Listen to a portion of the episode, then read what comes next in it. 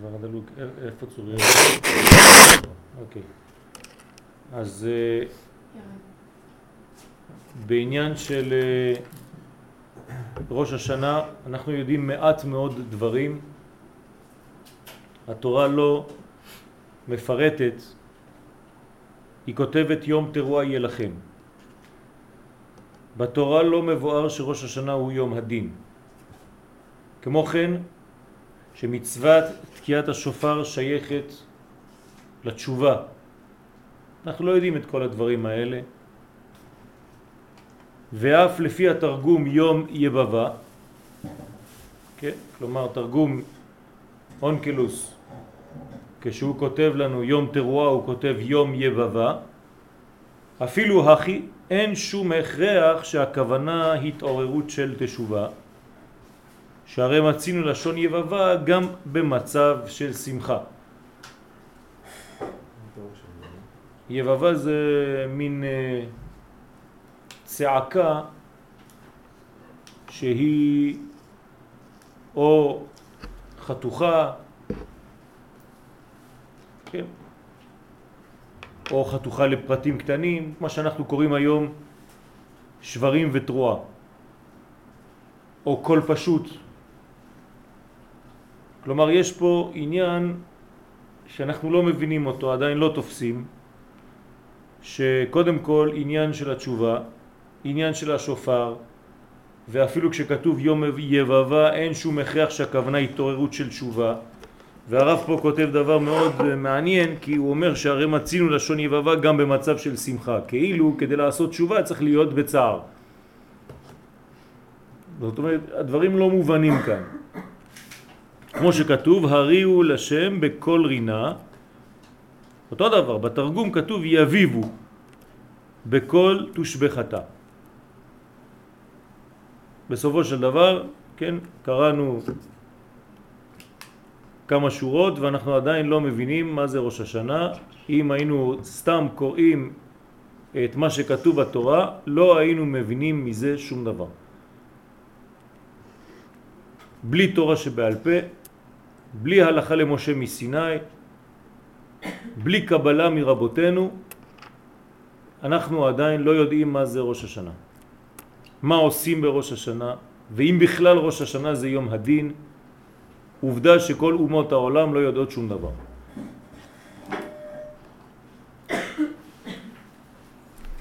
והרמב"ם בפרק ג' מהלכות תשובה כתב שתקיעת שופר גזירת הכתוב. מה זאת אומרת גזירת הכתוב? דבר שהוא בא מלמעלה, אין לנו שום השגה בדבר הזה. אבל יש בזה רמז, אומר הרמב"ם, אנחנו לא מבינים הרבה, יש רק רמזים. עורו ישנים משנתכם, זה הרמז, להתעורר מהשינה.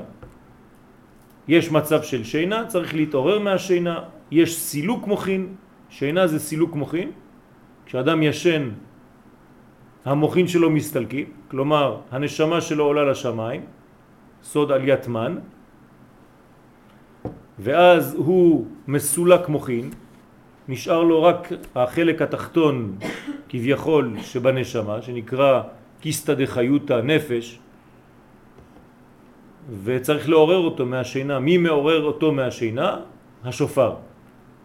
אז אנחנו רואים ששופר זה לא איזה צליל, אלא זה כוח שדרכו מוזרמים מוחין חזרה אל המדרגה התחתונה כדי לעורר אותה ממדרגה של תרדמה, ממדרגה של שינה.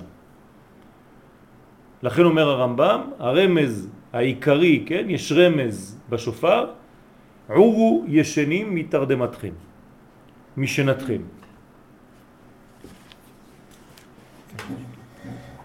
ברוך אתה אדוני אלוהינו מלך העולם שהכל נהיה מדברו. לא לשכוח לברך ברכות השחר, מי שלא ברך. אז יש כאן עניין של התעוררות מהשינה. ולא מצינו מקור לדבריו אלו בחז"ל, כל זה עדיין אצל הרמב"ם, מה שהרמב"ם כותב לנו, אבל אין לנו שום רמז לדבר, אנחנו לא יודעים אם באמת מאיפה הוא לקח את זה, איך זה בא, מאיפה זה מתעורר, מה המקור של הדברים. ואומנם, מדברי קבלה למדו חז"ל שתקיעת שופר שייכת ליום הדין של ראש השנה, כמו שנאמר, גם זה פסוק מהתורה, תקעו בחודש שופר, מה זה חודש? ראש חודש, כלומר אנחנו יודעים שיש חודש אחד שהוא בתוך החודש יש ראש חודש, הנקודה הפנימית המרכזית של החודש נקרא ראש חודש, זה נקרא חודש בתורה, צריך לתקוע בחודש, כלומר לתקוע בראש חודש אחד, שופר, בכסה, מה יש בראש חודש? הלבנה מכוסה, לא רואים אותה, אז זה בכסה, ליום חגנו, כן? זה נקרא יום חג, כי חוק לישראל הוא, ואנחנו יודעים שבאותו יום שהוא ראש חודש, שצריך לתקוע באותו ראש חודש בשופר, שהלבנה מכוסה בו, הוא חג והוא חוק לישראל, שמה יש בו? משפט לאלוהי יעקב. כלומר, אלוהי יעקב שופט בו, יש משפט. אתם רואים? הכל ברמזים, אי אפשר להבין מזה שראש השנה הוא יום הדין, אנחנו יודעים שקורה משהו, יש כאן מונחים של משפט, יש כאן מונחים של חוק לישראל, מה קורה? עדיין מאוד מאוד מעורפל. אמנם אין בזה משמעות של תשובה. מה הקשר לעניין התשובה, איפה השופר ואיפה התשובה. קשה מאוד להגיע למסקנה הזאת ולהגיע למה שאנחנו היום עושים בפועל בראש השנה לפי כל הטקסטים שבתורה. איך הגענו ממה שכתוב, מאוד מאוד מאוד קצר, לכל מה שיש לנו היום בראש השנה, איך הגענו לדבר הזה. אמנם אין בזה משמעות של תשובה, אלא להמתיק הדין של יום זה. חוץ מזה יש עוד שאלה. אם באמת זה ככה, אז למה אתה תוקע בשופר במשך כל חודש אלול? הכנה, להתרגל, למה? אני אמרתי, אבל מה, מה זאת אומרת להתרגל? למה? אתה לא מעדיף להיכנס לחג עם החיבוב מצווה? לא שמעת שופר כל השנה, תשמע אותו פעם אחת כמו שצריך בראש השנה. אתה לא אוכל מצות גם כן לפני פסח, אתה רוצה להיכנס? שמשהו יהיה שלם, צריך להיות גם עמוק, הוא צריך, זה, זה אולי תהליך מסוים, זה לא בבום אחד. נכון. זאת אומרת, תהליך של תשובה. אבל גם- אז למה, למה לא עושים את זה בדברים אחרים? למה לא אומרים לך לאכול מצה חודש לפני פסח? זה זיכרון, מה? זה זיכרון, זה לזכר, זה אז גם עכשיו אתה עמיק את המחשבה שאתה צריך... אה, חודש ימים. אה, במצב. כן? יש לכל דבר את הזמן המסוים שלו. נו, להקדים או לאחר. יש זמן שתוקע שופר מהדבר הזה. מה הקשר? לא כתוב שצריך לתקוע שופר בחודש אלול. איפה כתוב שהשופר הוא חלק מהתשובה? ומה הקשר לראש השנה? שהוא מאיר את חדרי הלב השופר, לא? נו, ואמרנו שכמו שיריב אומר, החודש הזה זה, אז- זה, אז- זה אז- פוטנציאל טוב לתשובה. אז יפה, אז תתחזק בראש שלך, תחשוב טוב טוב שעוד מעט הולכים לתקוע בשופר, וואי וואי וואי. זה יום אחד, והיום הזה הוא חזק, אבל פה כבר התרגלת. כשתשמע אותו בראש השנה, כל מי שבא לסליחות כבר חודש, אה, בסדר, שמע כבר את השופר. זה לא איזה משהו חדש, חיבובה, כן, של מצווה, חיבוב מצווה. אז כמובן אנחנו מבינים, כן, אתם עניתם על זה, כן, אבל צריך להעמיק יותר. שהשופר הוא לא מצווה רגילה.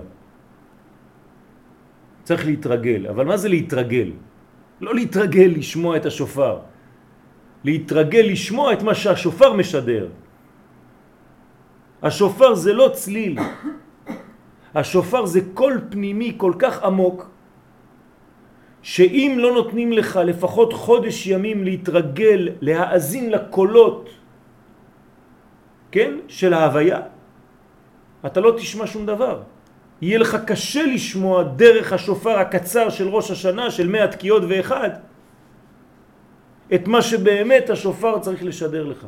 כלומר, כדי להגיע לשמיעת הקולות הפנימיים, הקדוש ברוך הוא צריך להרגיל אותנו לאט לאט לעלות לשמיעה הפנימית. יש שמיעות, יש האזנות שהם ברבדים, בקומות שונות. אדם שומע צלילים מבחוץ. אני שומע עכשיו כל מיני קולות, אני שומע את המזגן פועל, אני יכול לשמוע כל מיני דברים קטנים, אבל האם אני שומע את הקולות הפנימיים? האם אני שומע את הקולות של הנשמה שלי שעכשיו אומרת לי, משדרת לי, יואל אתה כך וכך. זה הקול האמיתי של השופר. אנחנו לא באנו לשמוע צלילים. עובדה שכל שו, כל צליל שיוצא מהשופר הוא כשר. אנחנו מנסים שזה יהיה כמה שיותר יפה, כמה שיותר חזק, כמה שיותר ברור. אבל כל צליל עם האורך שלו נכון, הוא כשר. אנחנו לא מדברים על קול חיצוני, אני פה אומר דבר שהוא סותר את עצמו, אין דבר כזה קול חיצוני, אבל האנשים מתבלבלים וחושבים שקול זה מה שאתה שומע. לשמוע קולות או לראות קולות זה דבר מיוחד. וכל העם רואים את הקולות, זה לא דברים חיצוניים. כמו בהר סיני, זה לשמוע את הדיבור האלוהי שמדבר. אשרי העם יודעי תרועה. ואומר הזוהר, אשרי העם יודעי ולא תוקעה. זה לא סתם באנו לשמוע צלילים של מוזיקה, אלא קולות. את כל השופר, את הפנימיות שלי המדברת, את העומק שמשדר, את כנסת ישראל שאומרת לי מה לעשות. אני שומע את זה? את הדיבור הנשמתי, הזהותי שלי, את הישות הכי עמוקה אצלי. דברים יפים כתבת. את זה אני צריך לשמוע. בשביל זה צריך להתרגל. וזה מה שכתוב, שאנחנו מברכים בברכות, ותרגילני בתורתך. מה זה ותרגילני בתורתך? להתרגל לשמוע את הדברים שאנחנו לא שומעים בדרך כלל. זה עבודה. לראות דברים שרוב האנשים לא רואים. זה עבודה. להגיע לראייה חודרת של המציאות, שבדרך כלל אנשים נשארים רק ברובד החיצוני, הקליפתי. את זה אתה מסוגל לראות? אתה מסוגל לשמוע דברים שלא נאמרים בפה? זה הכל. כשאני מסתכל עליך, אני צריך לשמוע את מה שאתה אומר לי עכשיו כשהפה שלך סגור. כי אם הפה שלך פתוח זה כבר לא קול, זה דיבור. הקול הוא בכלל לפני הדיבור. הקדוש ברוך הוא לא מדבר איתנו כמו שאנחנו שומעים דיבורים כמו שעכשיו אני מדבר. משה ידבר, האלוהים יעננו בקול. צריך להיות קולט את הקול הזה. אתם חושבים שמי שהיה ליד משה רבנו היה שומע את מה שמשה רבנו שומע? לא. שני אנשים באותו מקום, אחד רואה, אחד לא רואה כלום. אחד שומע, אחד לא שומע כלום. אברהם אבינו במערת המכפלה רואה מה, ש... מה שהאחרים לא רואים, שומע מה שהאחרים לא שומעים. בשביל זה צריך עבודה רצינית, זה מקצוע גדול להכשיר את עצמו לשמיעת הכל. זה השופר. מי שחושב שהוא הולך לשמוע צלילים וזה עובר מהר, זה בכלל לא העניין. אז כמובן שבעולם שלנו יש לנו איזה פועל דמיוני שקורה משהו, אני רוצה לשמוע משהו, ואם לא שמעת ממש בפועל, אז לא יצאת ידי חובה, אבל צריך להבין מה אתה שומע.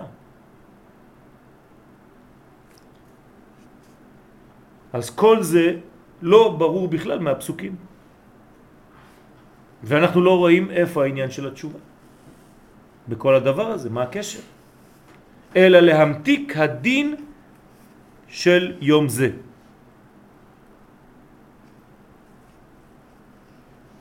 יום הדין.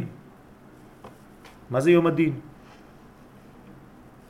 למה ראש השנה זה יום הדין? מי דן את מי? בשביל מה דנים? או שבכלל לא דנים? יום הדין של מה? למה קוראים לזה יום הדין? הקדוש ברוך הוא ברא את העולם במידת הדין. אנחנו חוזרים למקום הזה. זאת אומרת, לרצון האלוהי האמיתי. העולם הזה במקור נברא כדי שמי ישלוט כאן? איזה מידה? מידת הדין. רק שהייתה בעיה, ראה שהעולם לא יכול להתקיים בצורה כזאת. אז הוא שיתף מידת הרחמים, אבל זה שיתוף, זה מין אה, תוספת שלא הייתה אמורה להיות בהתחלה, בגלל שהעולם לא יכול להתקיים. אבל אם העולם היה יכול להתקיים, איזה מידה ראויה באמת בעולם הזה? מידת הדין. יש יום אחד שאנחנו חוזרים לשם, לפי האמת האבסולוטית האלוהית, יום הדין כפי שהעולם היה אמור להיות בשורש, בלי התוספת של מידת הרחמים. אנחנו עדיין לא משיגים את המדרגה הזאת. אנחנו לא מבקשים גם, קשה לנו. צריך להיות רבי עקיבא. רבי עקיבא לא רוצה שום רחמים, שום חסדים. כשהקדוש ברוך הוא מראה למשה רבנו את רבי עקיבא ומה שקורה לו, משה רבנו מזדעזע. הוא אומר, זו תורה וזו שכרה וזה שכרה. זה מה שקורה לאנשים שהם בתורה. מה אומר לו הקדוש ברוך הוא? שתוק. כך עלה במחשבה לפניי. מה זאת אומרת? לברוא את העולם במידת הדין. האדם הזה, רבי עקיבא, שאתה רואה אותו עכשיו, הוא רוצה לחיות כמו שאני, הקדוש ברוך הוא, תכננתי לברוא את העולם במחשבה לפני, לפני, לפני, לפני.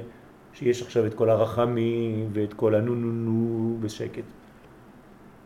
זה אדם מיוחד. אדם שרוצה לחיות לפי האמת האבסולוטית. מי יכול דבר כזה? רבי עקיבא. לא פשוט. שתוק. מה זה שתוק? כדי לשמוע את המדרגה הזאת של רבי עקיבא צריך לשתוק. מי שלא שותק לא שומע. כך עלה במחשבה לפניי.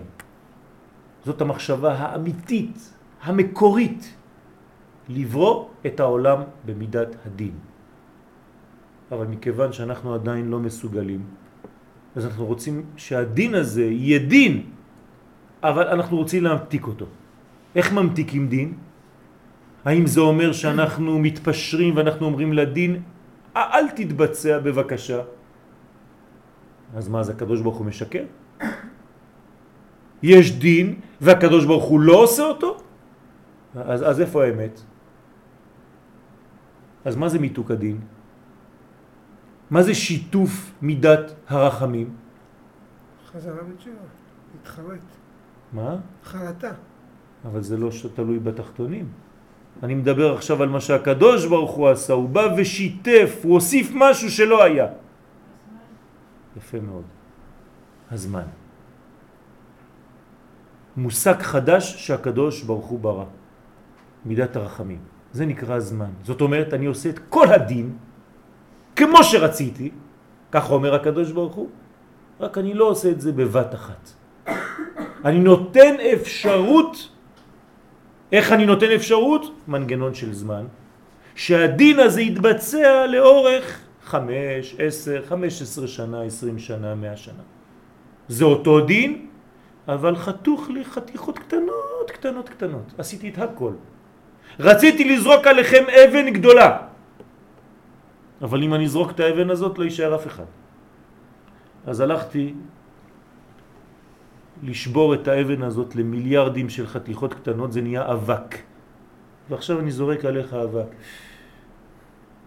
אותו דבר, לא שיניתי שום דבר, רק הצורה של הדין השתנתה, כי עשיתי את זה בחלקים. עשיתי פירורים קטנים. מחשבה חשובה, לדעת שהקדוש ברוך הוא לא משנה שום דבר מהדין המקורי, רק שהוא עושה את זה בצורה שאנחנו לא נמות. כדי לאפשר לנו לעשות את התהליך הזה של ההכרה הפנימית שלנו. אז הוא נותן לנו זמן.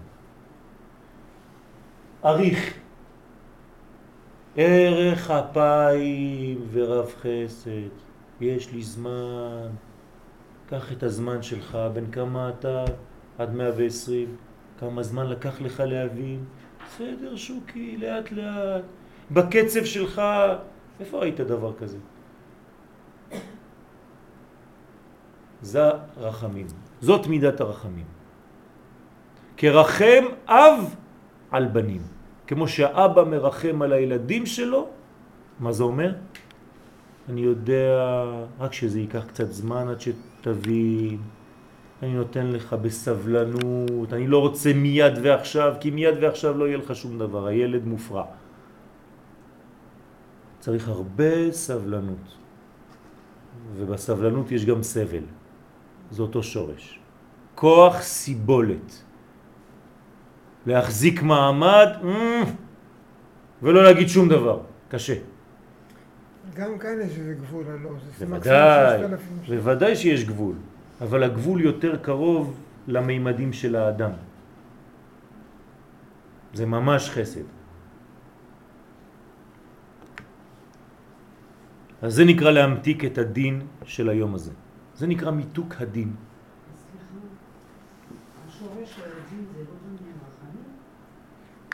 בוודאי, כל הבריאה זה רחמים. אבל עצם הבריאה עצמה, מה זה? מה זה לברות בעברית? לחתוך. כשאני חותך זה מידת הדין. עשיתי פירוד. כן? רבי אברהם אבן עזרא אומר לנו מה זה לברות? לכרות. זה נקרא לברות. אז בראשית ברא אלוהים, מה הוא עשה? הוציא את העולם הזה ממנו, חתך. זה, רק זה, זה כבר דין. זה כבר גבולות. זה כבר מידה. ברגע שיש לך מידה, יש לך כבר דין. אבל מאיפה זה בא? מאיזה מחשבה? ממידת הרחמים הגדולה, בוודאי. איזה רחמים זה? לברוא את העולם. ללדת. אנחנו כמו תינוק של האין סוף. בראשית, במקום לקרוא ברא אפשר לקרוא ברא. מה זה ברא? תינוק, ילד. בראשית ברא, בהתחלה תינוק. ברא זה תינוק בארמית. בראת תינוקת. ילד שנולד. מאיפה נולדנו? מהאלוהיות. לאן ירדנו? לעולמיות. זה כבר מידת הדין. אתה כבר מוגבל, מוגדר. לבד אתה לא תחיה. הוצאתי אותך ממני. אתה מנותק ממני. איך תחיה? אני צריך לחזור אליך. אני נותן לך חלב. אני יודע שעכשיו אתה בחוץ וחתכו לך את כל מה שהיה מקשר אותך אליי. כמו תינוק שיוצא מהבטן. האמא חוזרת אליו ברחמים, נותנת לו לשתות חלב, חוזרת אליו, שבה אליו. אחרי שהקדוש ברוך הוא ברא את העולם, קראת, לברות, לחתוך, לשים גבול. הקדוש ברוך הוא חוזר אל העולם, שב בחזרה אל העולם, נותן לו חיים, ממשיך לתת לו חלב. אם לא, לא היינו קיימים בכלל. מי שמגיע ליום הדין כאילו ועמד והצליח לעמוד בדין, אז, זהו, אז בשבילו זה סוף סיפור? סוף סיפור של מה? של המדרגה שהוא נמצא בה היום. אבל כל דבר, שלום עליכם, ברוך הבא.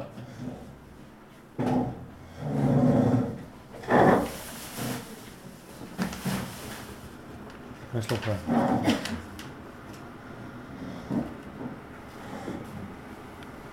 מדרגה שלך היום. אדם משנה מדרגה כל שנייה. כל דקה, אבל אתה צריך להיות שלם במדרגה שאתה צריך להיות שלם בה עכשיו. אתה בכיתה א', אתה צריך להגיע למאה אחוז של כיתה א', אבל אחרי זה זה לא נגמר. אתה עובר לכיתה ב'. בכיתה ב' אתה מתחיל מאפס.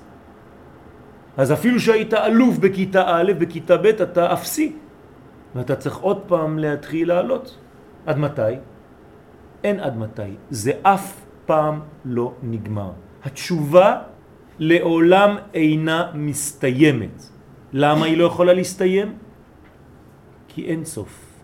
אנחנו, יש לנו עכשיו קשר עם האין סוף. זאת אומרת שאתה צריך לעבור ממצב של רע למצב של טוב, אבל ממצב של טוב למצב של טוב יותר, וממצב של טוב יותר לעוד טוב יותר. ולכן צדיקים אין להם מנוחה. לא בעולם הזה ולא לעולם הבא. שנאמר, ילכו מחיל אל חיל. מה זה חיל אל חיל? מהתגברות להתגברות, מהשתפרות להשתפרות. אתה רוצה שיהיה לך חלק לעולם הבא? אז גם לעולם הבא יש עולם הבא. צדיקים יושבים בעולם הבא, הם חושבים על העולם הבא של העולם הבא שהם נמצאים בו עכשיו. וכשהם מגיעים לעולם הבא השני, הם אומרים יש עוד עולם הבא? אומרים להם בטח. אז זה אף פעם לא נגמר, זה העולם הבא של העולם הבא של העולם הבא של העולם הבא של העולם הבא, זה תמיד פנים פנים פנים פנים פנים. איפה זה העולם הבא? בפנים העולם הזה. ואיפה זה העולם הבא של העולם הבא? בפנים העולם הבא של העולם הזה. זה לא מקומות בחלל. 36 אלף קילומטר למעלה יש לך עולם הבא, כניסה, כתוב עדן. זה לא עובד ככה.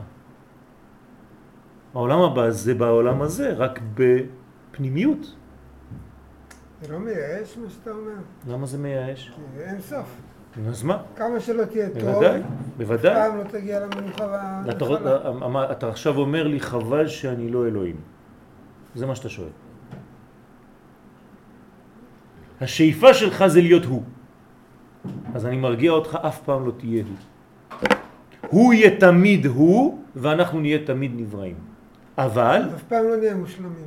אף פעם לא נהיה מושלמים בתכלית השלמות, אבל ברובד האנושי אנחנו טובים וטובים יותר.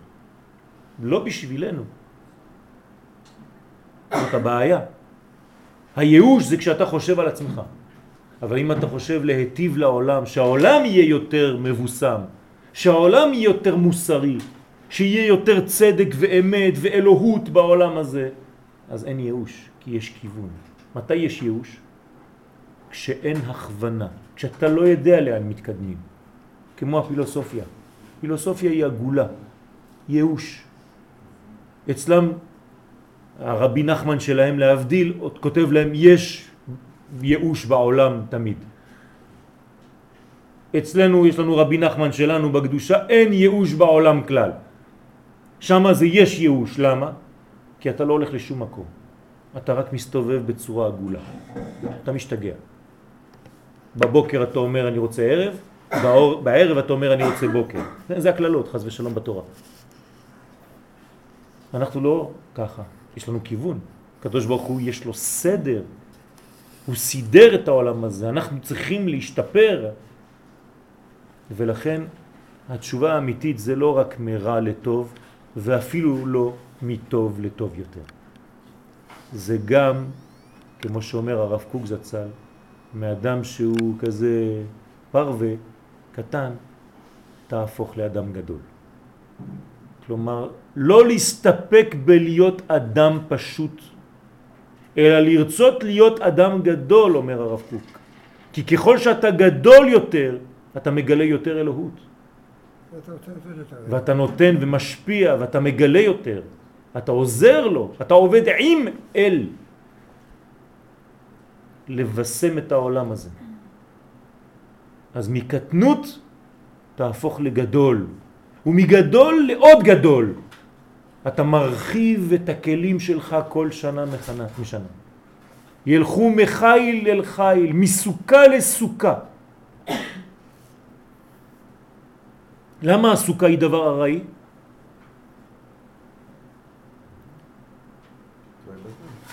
אה? כי כל שנייה אתה עובר בתוך הסוכה שלך לסוכה אחרת. זאת הארעיות, זה לא סתם שזה שבוע, זה מצווה ארעית שעוברת. כל רגע שאתה בסוכה אתה גדל ואתה עובר מסוכה לעוד סוכה, לעוד סוכה, לעוד סוכה, זאת אומרת שאתה מקבל אורות מקיפים עוד יותר ועוד יותר ועוד יותר, כי הכלים שלך מתרחבים. ברוחניות. בוודאי. השינויים שלנו האמיתיים עדיין בעולם הזה, כולם נעשים בתוכנו, בפנימיות שלנו. הגוף שלנו עדיין לא זז. גם בשבת יש עליית עולמות, אנחנו לא מרגישים שהגוף שלנו צף. כן, לעתיד לבוא נרגיש גם את זה. בינתיים השינויים נעשים בפנימיות, בתוכיות נשמתנו. יש שתי שאלות. ההתפתחות הזאת של ה- של האדם, תמיד להיות יותר טוב, ושזה אינסופי, את מי זה משרת? מה מה התכלית של הדבר הזה? שאלה, שאלה פשוטה, תשובה פשוטה. אנחנו לא פילוסופים. הקדוש ברוך הוא ברא את העולם כדי שהעולם יגלה את הקדוש ברוך הוא. זה משרת את השם. בשביל מי השם ברא את העולם? בשבילו. כל מה שעשיתי, בראתי וכו' וכו', לכבודי עשיתי. הקדוש ברוך הוא, בנו אנחנו הבריות שהוא ברא כדי לגלות את הבורא. זהו. זה נראה פשוט, זה הדבר הכי קשה. אז השאלה השנייה, אם לאדם יש תמיד את הכיוון הזה של גילוי הבורא. גילוי הבורא, אבל גם להיטיב את העולם, כי זה הכיוון שלנו, ואם לא נצליח בגלגול הזה, זה בגלגול אחר. זה חילול השם. מה? אם אנחנו לא מצליחים, זה חילול השם. אבל, כן, אבל אין לנו ברירה, כי אנחנו נגיע לזה, כי הקדוש ברוך הוא מיטיב לנו, נכון, ונגיע תמיד נכון. לזה. אז עדיף לעשות את זה כמה שיותר מהר. נכון. אבל בסופו של דבר באנו רק לגלות אותו. ואם אנחנו לא מגלים אותו, כל יום שאנחנו לא מגלים אותו, אנחנו מחללים את שמו. כלומר, מה ההפך מחילול השם?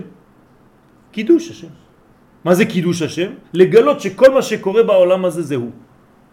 כל יום שעובר ואנשים לא רואים את זה, זה כאילו אנחנו מחללים את השם עוד יום. אבל אין ברירה, כי גם... מה זה אין ברירה? לא, כי זה... גם זה אינסופי, כאילו... לא חשוב, לא חשוב, יש התקדמות. כמה שאני אשת- אשתלדל ואני אעשה יותר. טוב, אני לא הגעתי למשהו מאה בסדר, אחוז, אין מאה אחוז. בסדר, בסדר. זה אלפיים שנות גלות שבלבלו לנו את המוח.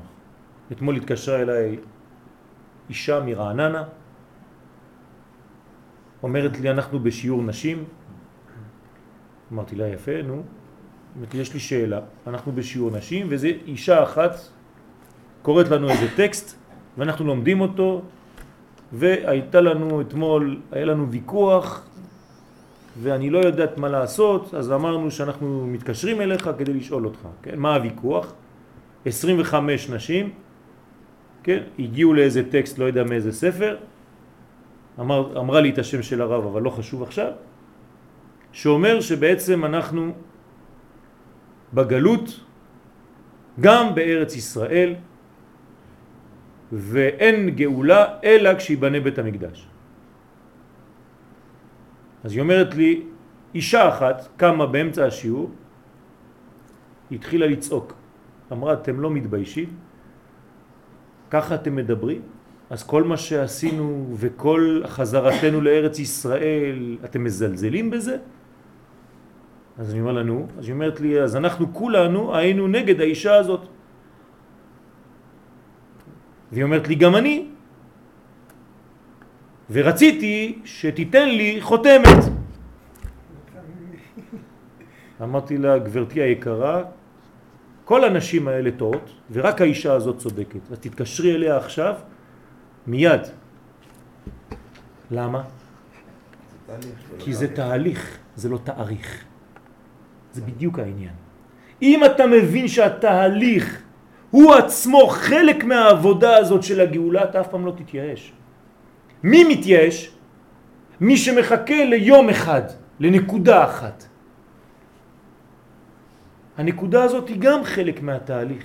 אמרתי לה, כל מה שקרה עד עכשיו זה חלק מהתהליך, זה חלק מהגאולה, אתה לא יכול לזלזל בו ולהגיד שגאולה זה רק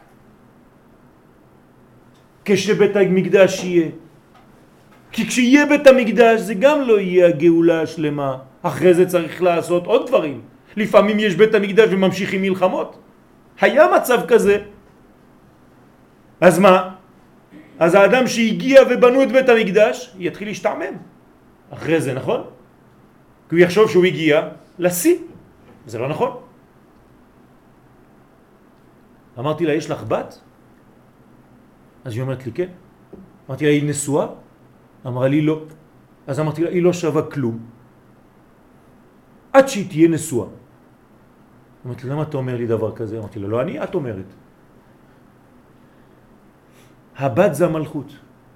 עד שאין משיח וגאולה, היא לא שווה כלום. זה מה שאת אומרת. אמרה לי, לא. אמרתי לה, למה כל יום היא גדלה יותר, צומחת יותר, והימים האלה הם חלק מהגאולה של אותה בת, נכון? היא אומרת לי, הבנתי. אסור לזלזל בתהליכים. אנחנו תקועים במונחים ילדותיים, אינפנטיליים של גאולה. שגאולה זה תאריך שהמשיח יבוא ויתחיל לתקוע בשופר. אז היא אומרת לי, אז, אז, איך, אז איך להגדיר את הזמן? אמרתי לה, אנחנו מחכים לגאולה שלמה. אבל אנחנו כבר בגאולה. אמרתי לה, תפתחי, יש לך סידור ליד העיניים? אמרתי לה, תפתחי. מה את מבקשת כשאת מבקשת גאולה? בעמידה. גאולה שלמה. אה, זה משנה את הכל. אמרתי לה, יש ניואנסים. זה לא לבן ושחור, אתם ילדים קטנים. יש הרבה אפורים באמצע.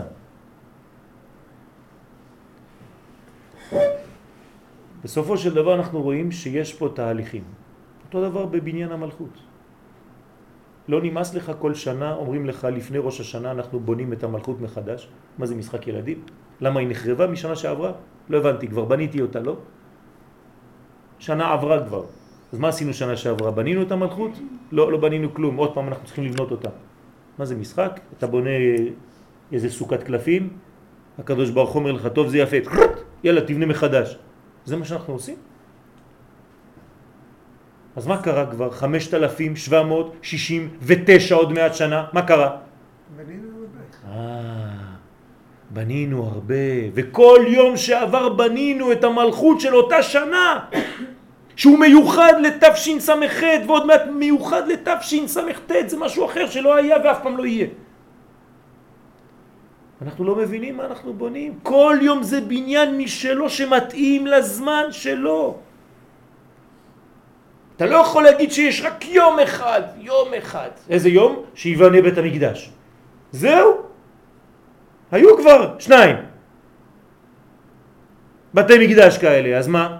אז מה, אנשים התאבדו. נגמר. לא. זה תהליכים.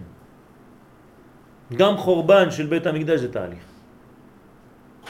אנחנו לא מייחלים לחורבן, בשלישי לא יהיה חורבן, אבל גם שם יהיה שיפור ושיפור ושיפור.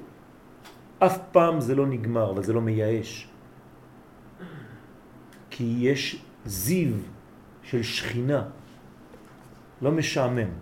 יש אנשים שפוחדים להיכנס לגן עדן, משעמם שם. צדיקים יושבים, ועתירותיהם בראשיהם ונהנים מזיו השכינה. זה מה שעושים שם? אל תדאג, זה לא משעמם. יש לנו עבודה וגם שם הצדיקים לא נחים, אין להם מנוחה. זה לא מה שאנחנו חושבים, אנחנו פשוט מתרגמים בצורה ילדותית את כל כתבי רבותינו.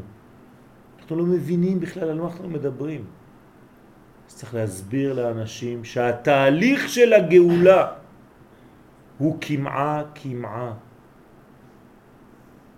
לאט לאט, בניין, בניין, בניין, סתירת זקנים בניין. אתה בונה קומה על קומה, זה חינוך, כל יום הוא חלק מהתהליך, בלתי נפרד.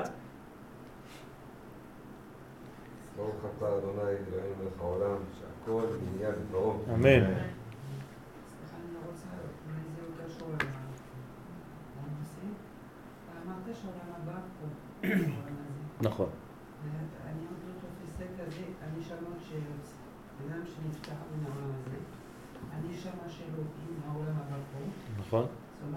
נשארת פה. נכון. מה זה פה? במקום יותר פנימי. איפה את חולמת? הלכת לישון בלילה? איפה החלום היה? אתמול. מה, את לא שולחת לי אס.אם.אסים של חלומות? כן, נו. אה, איפה הם החלומות? מה זה בפנים? בעולם אחר? זה בעולם הבא, נכון? אבל את פה, את ישנה במיטה פה, נכון?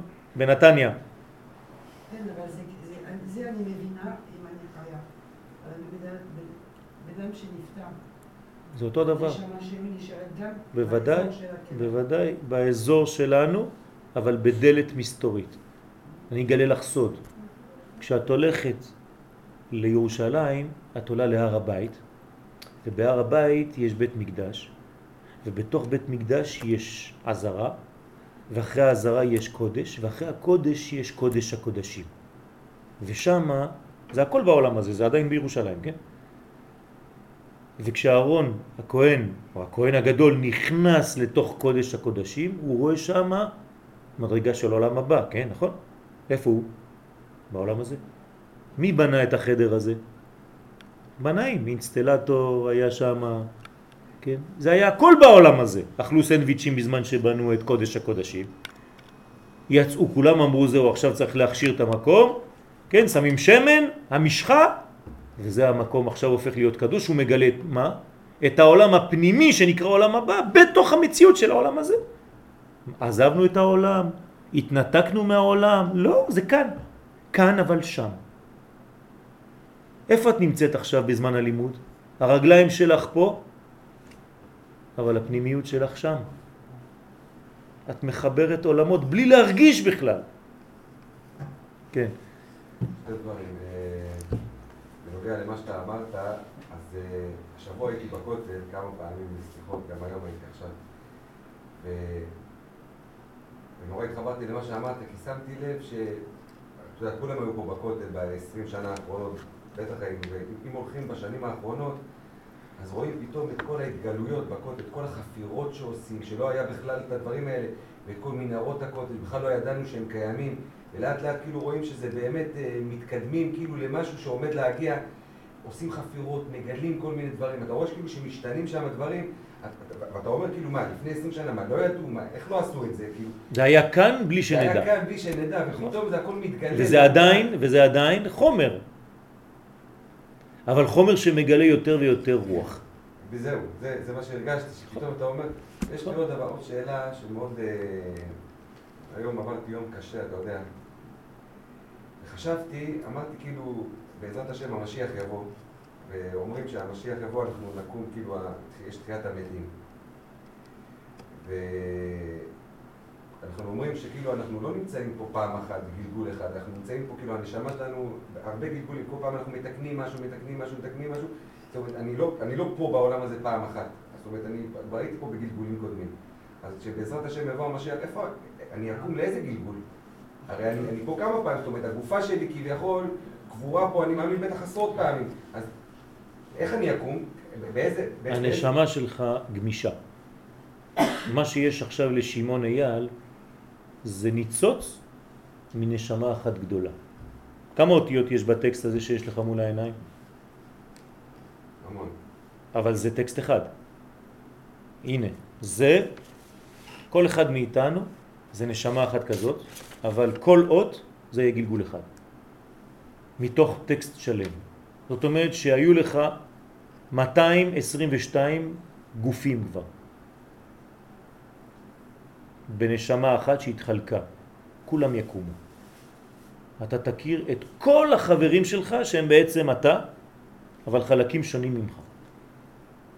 וכולם יתחברו ויגידו, אה, אתה, אני שמעון אייל בגלגול הזה, אבל שלשום, כן, בגלגול הקודם הייתי אברהם יצחק. כולם יקומו? כולם. יקומו? כולם יקומו. הקדוש ברוך הוא לא מזלזל בשום גוף שעזר לתיקון. וזו עוד תוספת למה שאמרנו מקודם. אם לא, אז רק האחרון היה קם. כל השאר זבל. כמו שאומרת אותה אישה, רק שיהיה בית המקדש. אז כל הניצוצות של הנשמה ביחד זה נשמה אחת. נכון. אז יהיו לך 222 חברים, כולכם מאותה נשמה.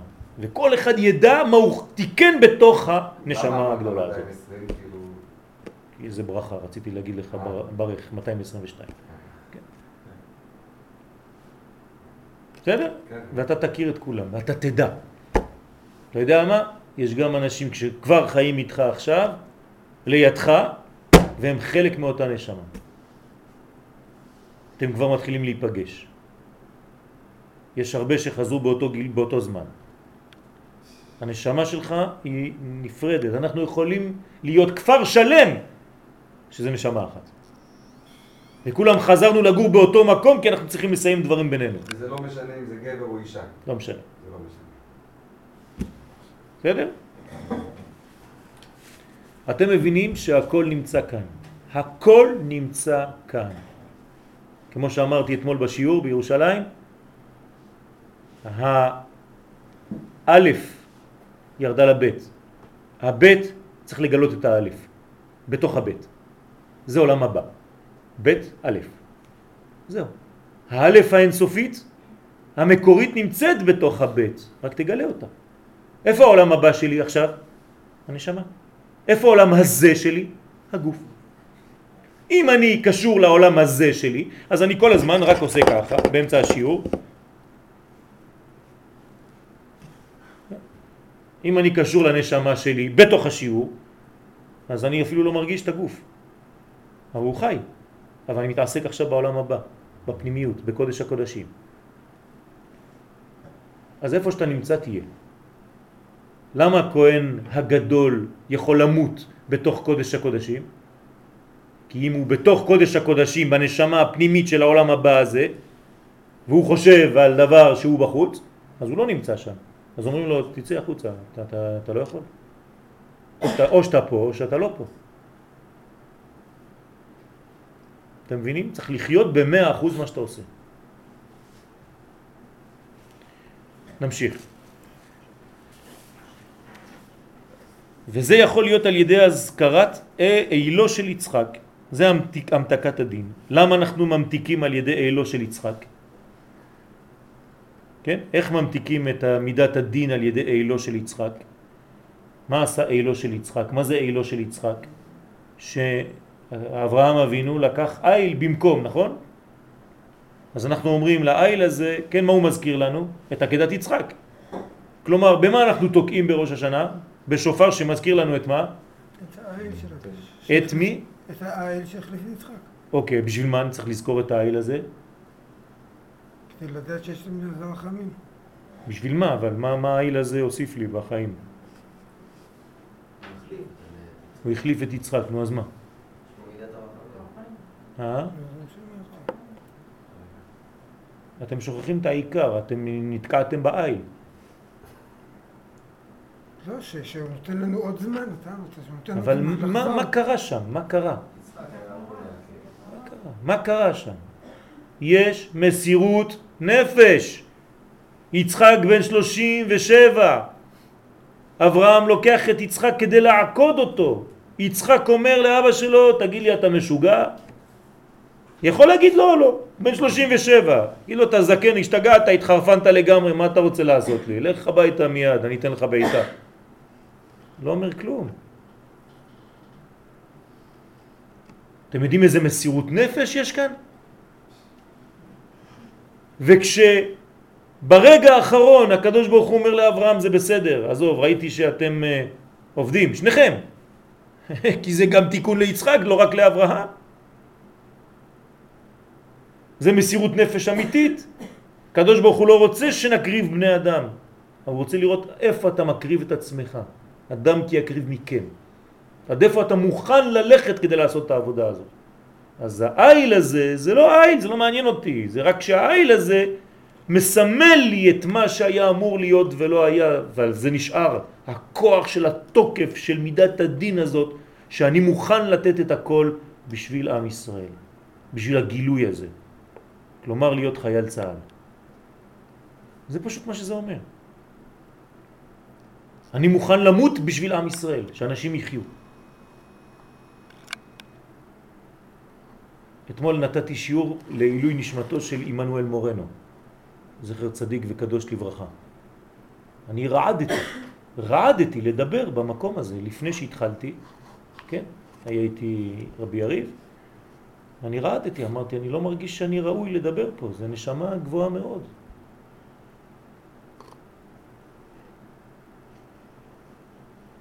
חייל במדרגה שאנחנו אפילו לא מבינים. צדיק, פשוט צדיק.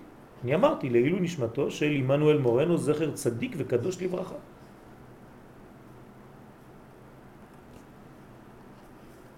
זאת אומרת שאנחנו צריכים להבין מה זה ראש השנה. מה אנחנו עושים בראש השנה בעצם? מזכירים להקדוש ברוך הוא כמה אנחנו מוכנים.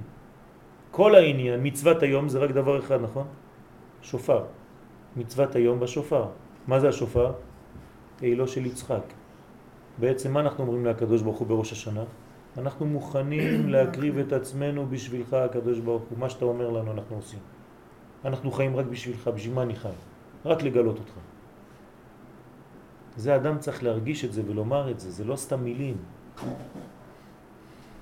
הקדוש ברוך הוא, אני באתי לעולם הזה כדי שתשתמש בי לגלות את האור הגדול שלך בעולם, ואני מתבלבל לפעמים, אני מבקש ממך סליחה, הקדוש ברוך הוא, לפעמים אני הולך לאיבוד, אבל אני יודע כשאני חוזר, כשאני לומד למודעות הזאת, לגילוי שמך בעולם, זה מה שבאתי לעשות, לא באתי לעשות שום דבר אחר. אז כמובן שאני חי, אוכל, יושן, מתפקד, אבל הכל זה רק בשביל דבר אחד. זאת המגמה האמיתית, העליונה, הפנימית, לא לשכוח את זה. אז יום אחד בשנה מזכירים לנו את זה, ביום הזיכרון. ככה זה נקרא יום ראש השנה, יום הזיכרון. זיכרון של מה? זיכרון ליום ראשון, זיכרון למה שרצית לברוא כשבראת את העולם. בשביל מה רצית לברוא את העולם? למה בראת אותי? למה אני קמתי היום בבוקר? כדי לעשות רצונך. מה זה לעשות רצונך? רצון זה קטר. לעשות זה מלכות. אני רוצה שהקטר שלך יתגלה במלכות, זהו. בשביל זה אני הופך את הרצון לצינור, זה אותן אותיות. אני רוצה להיות צינור של האור שלך. לקח לי שנים להבין את זה, אבל לאט לאט הקדוש ברוך הוא, אתה יודע שאני סתם בשר ודם. אני מנסה כמה שיותר, ולאט לאט תיתן לי עוד מוכין להבין, ללמוד וללמד, לשמור ולעשות. זה הרבה יותר פשוט ממה שאנחנו חושבים. יש לנו בעיה גדולה, אנחנו ניגשים לכל דבר שבקדושה במין גסות. חסר לנו עדינות. אל תפתח, אני אומר לחברים, אל תפתחו את הסידור, את המחזור שלכם של ראש השנה מיד. אל תפתחו, תעשו טובה, אל תפתחו, תפתחו את המחזור הזה כשאתם נכנסים לבית כנסת. כי אם אתם פותחים את המחזור, אתם כבר שוכחים את מה שבאתם לעשות. תשב עשר דקות, תחשוב שנייה מה באתי לעשות היום בבית כנסת. לא לקרוא טקסט של 200 דפים. מה באתי לעשות? תשאל שאלה פשוטה, אמיתית. אתם יודעים איזה שאלות גדולות זה? איזה, אלו שאלות כאלה? אז אני מתחיל להיכנס כי אני יודע שכתבו לי חז"ל טקסט שהוא מסודר לפי מה שאני, אבל אני צריך לחשוב על זה. זה נקרא אלו של יצחק, וזה נותן כוח, איל, אייל, זה כוח. איילותי לעזרתי חושה. כן? איילותי זה כוחי. אבל בדברי חז"ל ובזוהר הקדוש בפרשת אמור מבואר היטב עניין זה שהוא יום הדין. ובתיובתה וקל שופרה. מה זה ובתיובתה? בתשובה. וכל שופר. צריכים להמתיק את הדין.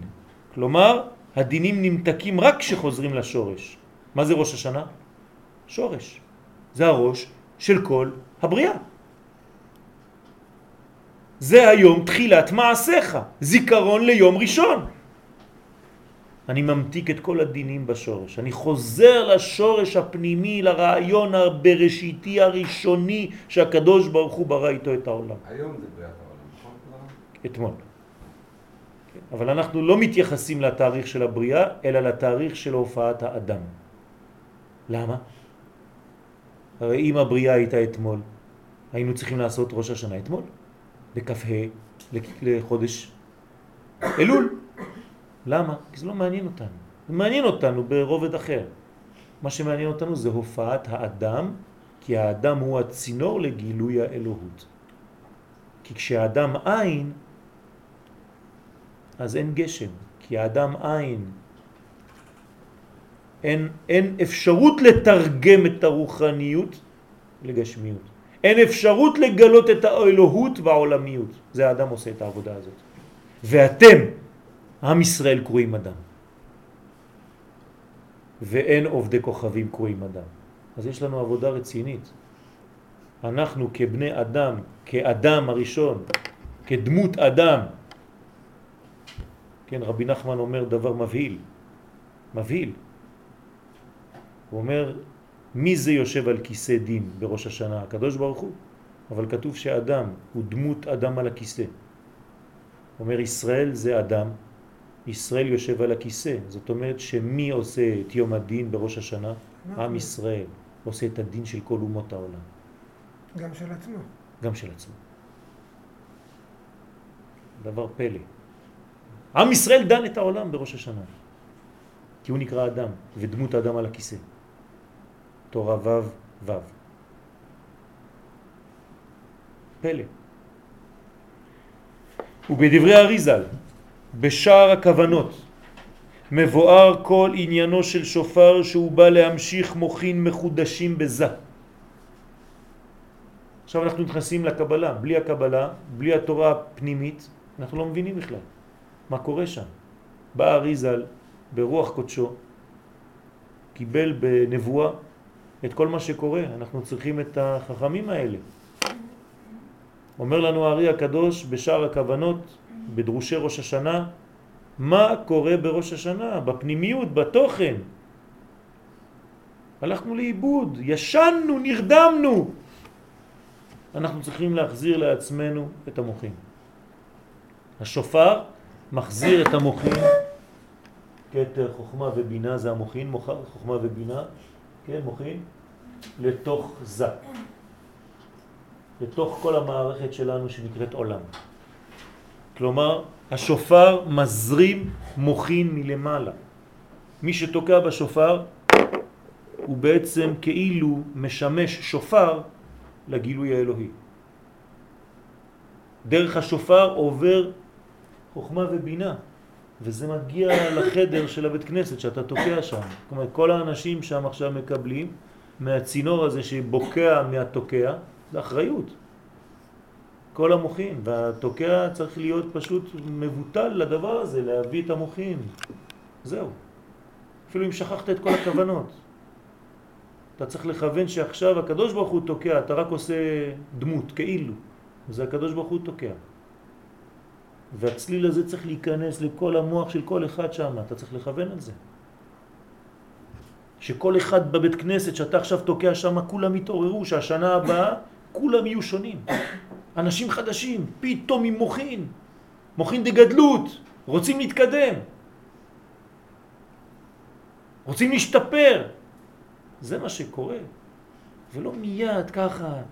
טוב רבותיי עכשיו אנחנו תוקעים בשופר כולם מכוונים לצאת ידי חובה והוא מכוון להוציא אותם ידי חובה וטטטטט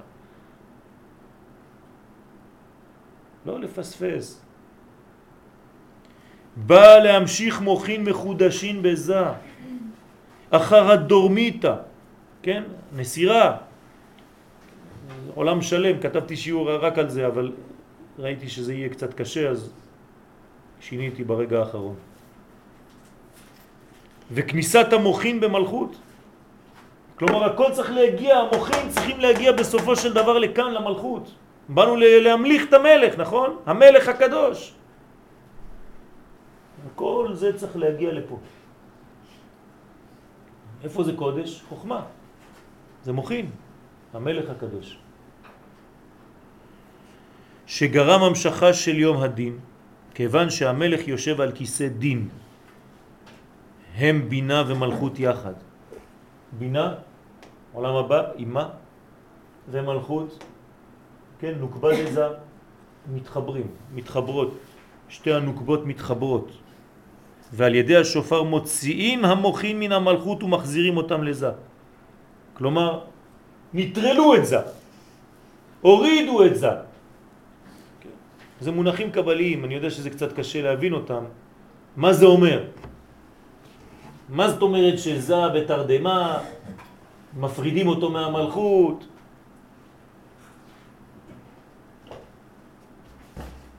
דברים לא פשוטים. אני אתרגם לכם את זה במילים אחרות. האדם בעולם הזה זה כמו המדרגה הזאת של זה. והנוגבה זה החלק האלוהי שבאדם שדבוק בו. כדי שהאדם יהיה בחירי, אז צריך לנתק ממנו את האינסטינקט, להרדים את האינסטינקטים שלו. ולכן רק לאדם, מכל הבריות, אין אינסטינקט. לכל חתול שנולד, מיד יש לו אינסטינקט של תחייה, של בניין. הילד, האדם, אין לו אינסטינקט כזה בהתחלה. הוא צריך לעבוד על זה, על ידי בחירה חופשית, להפעיל מחזרה את כל השכל שלו, את כל ההכרה הפנימית שלו להגיע למדרגות האלה. אם לא יכול להרוס את עצמו. ילד קטן יכול להתאפס בבלקון, חז ושלום במרפסת ולקפוץ. חתול אפילו בן דקה, הוא לא יעשה את זה. הוא מיד נזהר. איך יכול להיות דבר כזה?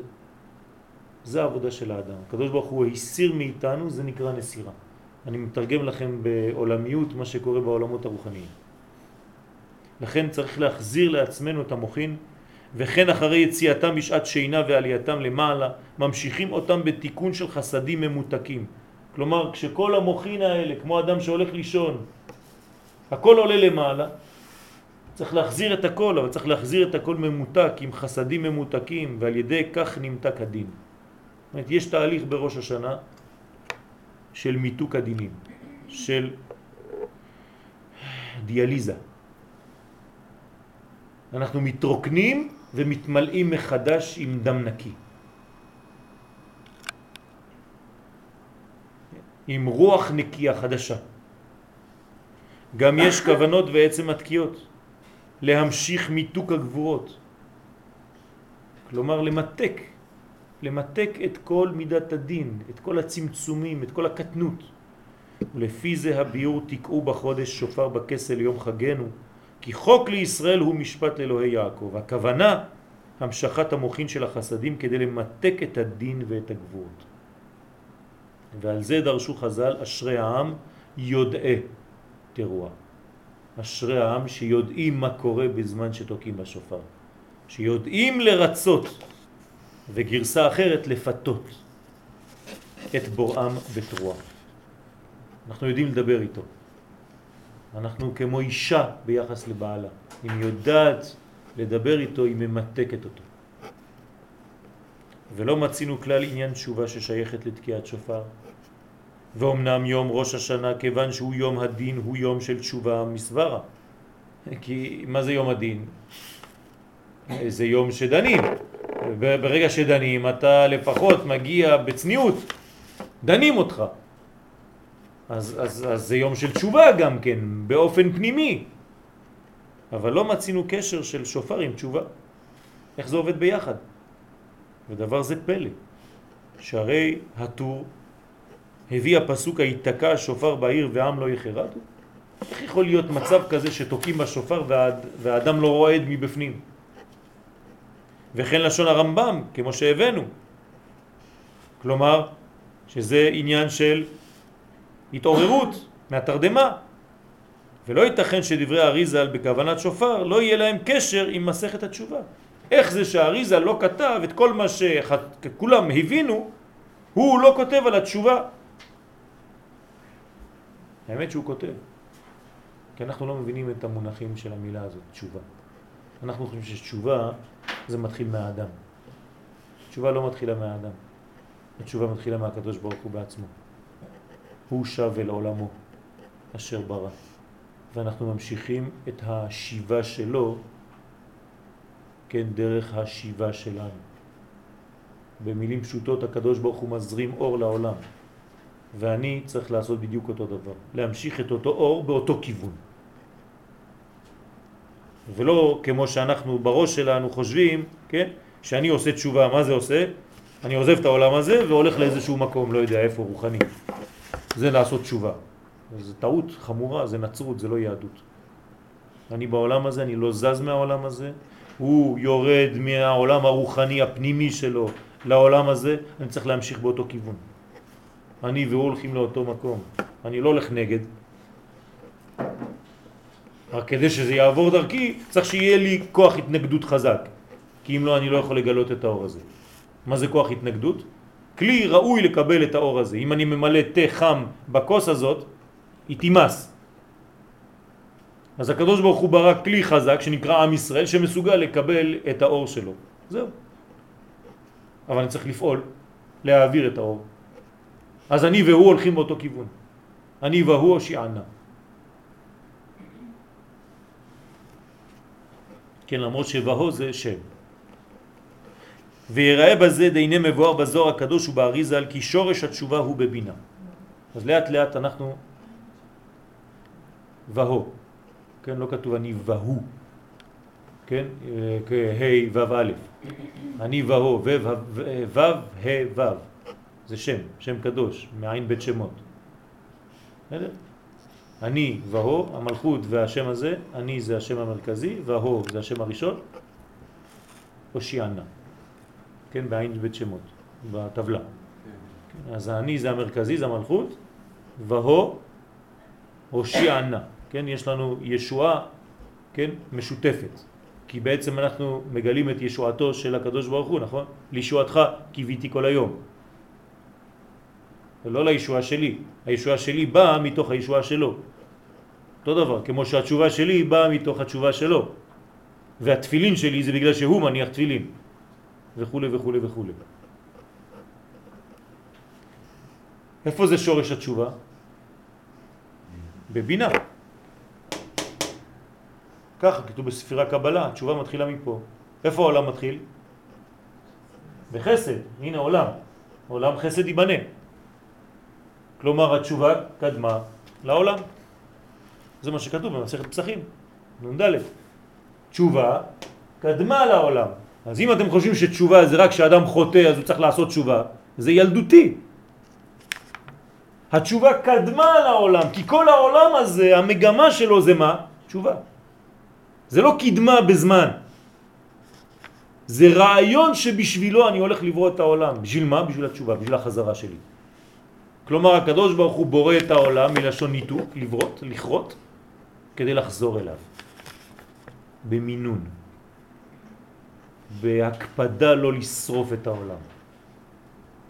זה נקרא תשובה קדמה לעולם. סליחה. כן. למה כל התהליך הזה של הצמצום כדי לגלות? כי יש לקדוש ברוך הוא תכונה אלוהית שהיא חסד. וכדי לתת חסד אמיתי אני צריך לדאוג שהשני, שאני הולך לברוא אותו, אני רוצה להשפיע לו, אז אני בורא, מקבל את ההטבה. אני טוב, הקדוש ברוך הוא טוב. כדי להטיב, כן, זה התכונה שלו, להטיב, לתת, אז הוא בורא מקבלי הטבה. אבל כדי שתהיה באמת מקבל הטבה, אתה צריך לבחור לקבל. אני לא יכול להכריח אותך לקבל. אז אני בורא אותך עם מנגנון כזה שאתה יכול לא לקבל אותי. ואני לאט לאט חוזר לעולם. ואתה יכול לגלות אותי או להגיד לא, אתה לא קיים, הקדוש ברוך הוא. ואז יש תהליך שכשאתה מקבל אותי, אנחנו הופכים להיות שותפים לגילוי שלי. אבל איפה עדינות? כי בסופו של דבר אנחנו יודעים שאין לנו את הברירה. בוודאי. שיש לנו בחירה. 80% מהאנשים לא עושים. בטח שיש לנו את הבחירה החופשית. למה אתה אומר שאין לנו בחירה חופשית? אז מה זה משחק? הקדוש ברוך הוא מזייף? יש לך בחירה אמיתית. זה בעצם משחק, זה מה שהוא רוצה מאיתנו, זה מה שהוא רוצה שנעשה. אבל, אבל זה, זה, זה אמיתי. כשהקדוש ברוך הוא נתן לנו בחירה, זה לא זיוף, זאת בחירה אמיתית, חופשית. עובדה, תראה כמה אנחנו פה. יש אנשים שבחרו להישאר במיטה. זה בחירה חופשית, אדוני.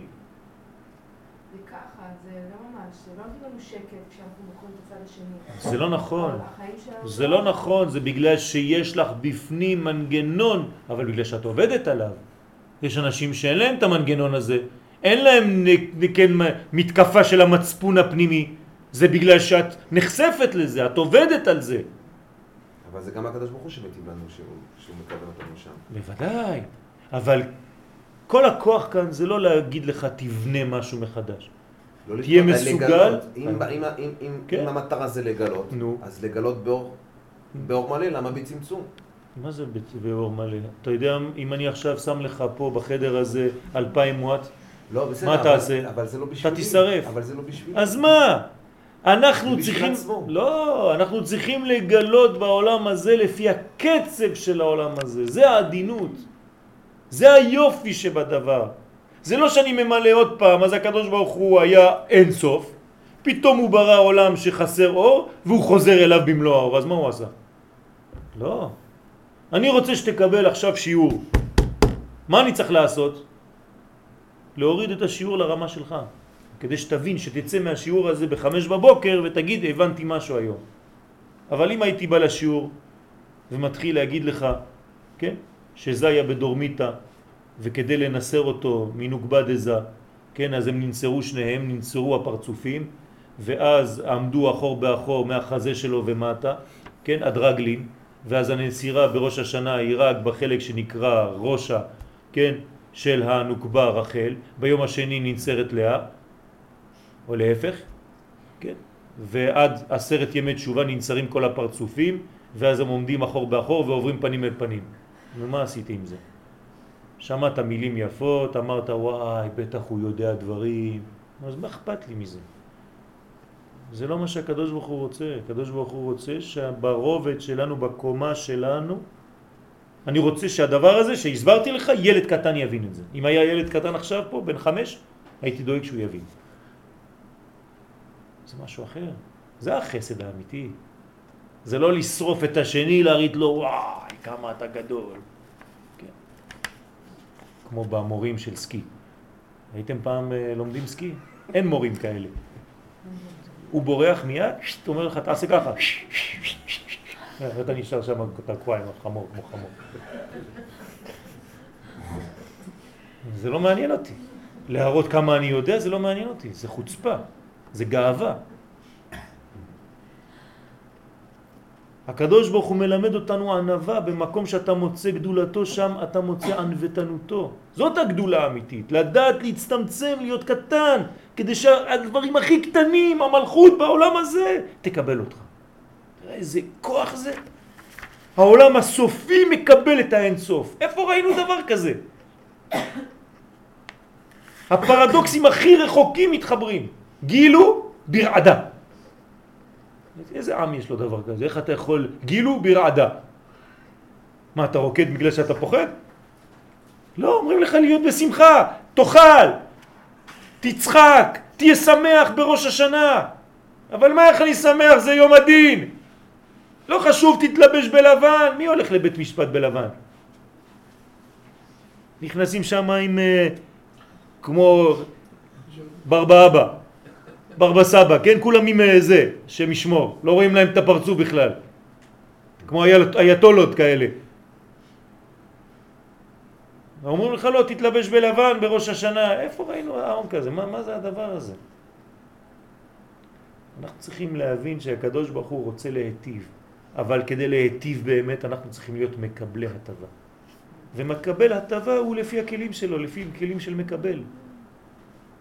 זה, זה, זה התכונה האמיתית.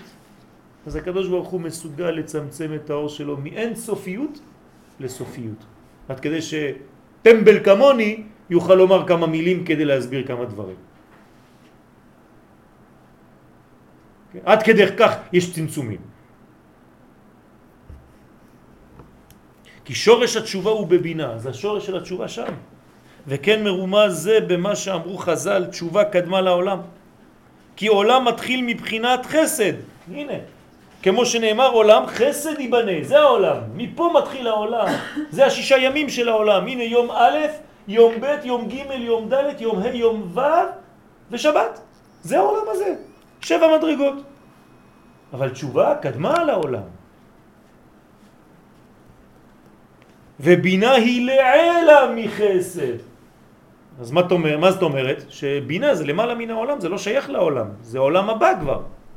דרך אגב, עולם הבא זה מתחיל מבינה, זה נקרא עולם הבא. אז תשובה זה גם עולם הבא. נכון, יפה מאוד, היא קדמה לעולם. אז מה זה תשובה? זה עולם הבא. אז תגיד לי, אתה יכול לעשות תשובה מהעולם הזה? כן, כי העולם הזה והעולם הבא הוא פה. אבל בזכות מי? בזכות מדרגה שבאה מהעולם הבא. זאת אומרת, מי מתחיל בעבודה הזאת של התשובה? הוא בעצמו, יתברך שמו. ושם הוא עולם התשובה, זה עולם התשובה האמיתי. אם אני מתרגם את זה רק למונחים פשוטים שלמדנו עד עכשיו, שבעצם כשאני מקבל מוחין, אני מתחיל לחזור לעשות תשובה. זה נקרא תשובה, כשאתה מקבל מוחין. כשאתה מתחיל להבין, אתה הגעת להכרה של הדבר הזה, אז אתה צריך לבטא את זה בפה ולגמור את זה במעשים. אבל זה מתחיל ממדרגה עליונה. ועניינו כי שורש החטא הוא לפי מה שאמרו חז"ל אין אדם חוטא אלא אם כן נכנסה בו רוח שטות. אין אדם עובר עבירה. ואין הכוונה רוח שטות כפשוטו, מה נהיה טיפש, עושה שטויות, אלא שכל עוד ששולט באדם מידות המחשבה שלו שהם חוכמה ובינה, הוא מבין גודל חומרתו של חטא, של החטאה, שהוא מורד במלכות הקדוש ברוך הוא, זאת אומרת הוא עושה דברים מחוץ למערכת. עוד פעם, אני מזכיר, בשביל מה באנו לעולם? בשביל לגלות אותו. כל מה שאתה עושה מחוץ לזה, מה זה? זה חטא, זה החטאה. אתה לא יורה את החץ במקום הנכון. אתה עושה דברים ליד. אור סוג'ה בצרפתית. אתה מחוץ לנושא. אתה יכול לעשות הרצאה מאה אחוז. כן, אנשים באו לשמוע הרצאה על קפיצים. יש הרצאות על קפיצים. במכונאות, מכניקה. פתאום אתה נותן להם הרצאה על ברווזים ועל התפתחות הברווזים באמזונה. יגידו לך איזה יופי, אבל מה הקשר? באנו לפה מכל העולם, התחבר פה בשביל אלקטרוניקה וכל מיני דברים. כל החיים שלך אתה יכול להיות ליד. ליד. איזה מפחיד זה. שהוא יצרו, יצרו בראו, הוא בחר בו לעובדו. הוא משיג שייכות הקודשא בריך הוא בכנסת ישראל. זה אתה צריך להשיג את המדרגות הזאת, האלה. מה אתה עושה בעולם הזה? מה באת לעשות? מה אני בעולמי? אינו יכול להגיע לידי חטא. אדם שתמיד חושב על זה, אשרי אדם ירא תמיד, מפחד תמיד, מפחד לאבד את הקשר הזה כל שנייה, הוא לא יכול לחתום. מתי אתה חוטא? כשנכנסה בך רוח של סטייה, של שטות. כשיצאת מהנושא הזה, לרגע, היית סקרן, יצאת מהנושא. יצאת מהנושא, באותו רגע הזרימה האלוהית לא עברה דרכך. אתם מבינים? זה כאילו שעצרת את הדם שלך בגוף. עשית קשר, הדם כבר לא עובר. חז ושלום, זה, אם תמשיך ככה זה נמק. אדם לא מגיע. אותו דבר אם אתה מפסיק להיות בכיוון הנכון של הרצף, של הזרימה האלוהית הזאת, אתה יוצא, עושה דברים אחרים שהם לא קשורים לזה, אתה מחוץ למערכת. כל דבר שאתה עושה, ואפילו הקטן ביותר, צריך להיות קשור לגילוי אלוהות. אני הולך לקניון בירושלים לקנות כיפה או נעליים, אני צריך לחשוב איך זה מקדם את הגאולה. כן, כן רבותיי. הכוונה שלי, מה אני עושה שם? בשביל מה אני הולך לשם? אשרנו, איזה באגן המזגנים האלה. סתם המצאה של אה, שטויות. כן? אוויר אמיתי. כן? הבן איש חי לא היו מזגנים, שם היו חיים כמו שצריך. סתם אנשים חולים, כל הכאבי ראש וכל המחלות וכאבי גרון זה בא מהשטויות האלה. מלא מלא חיידקים, חוץ מהאוויר הרע שיש שם, מלא חיידקים. צריך להחליף את הפילטר כל חודש, זה מלא חיידקים, כי האוויר יוצא ונכנס. כל הזיע של האנשים הוא קולט עם כל החידקים. אנשים לא יודעים מה זה מזגן.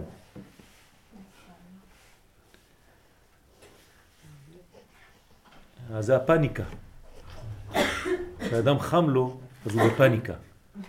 אז הוא עושה תנועות, ועוד יותר חם לו, כי הוא עושה ככה. אז הוא זז עוד יותר ועוד יותר חם לו.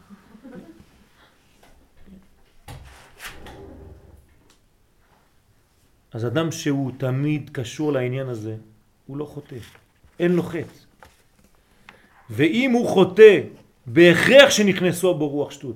אדם שחוטא זה בגלל שהוא יצא מהמערכת, אפילו לשנייה אחת. והחוכמה ובינה שלו הם בהיעלם. זאת אומרת, מה קרה לו כשהוא חוטא? זה כאילו הוא זרק את החוכמה והבינה לכמה דקות של הזמן של החטא. אין לו חוכמה ובינה באותו זמן. הוא כמו רובוט, אין לו כלום. סילק את זה, אמר להם לכו לטייל, כן אני רוצה לעשות שטויות. אז הם אומרים לו, טוב תגיד לנו כשהפסקת את השטויות שלך אנחנו נחזור.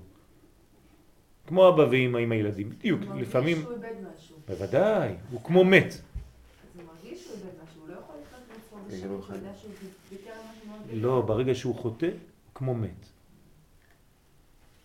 כן, איך נקרא רשע? מת. רשעים אפילו בחייהם קרואים מתים.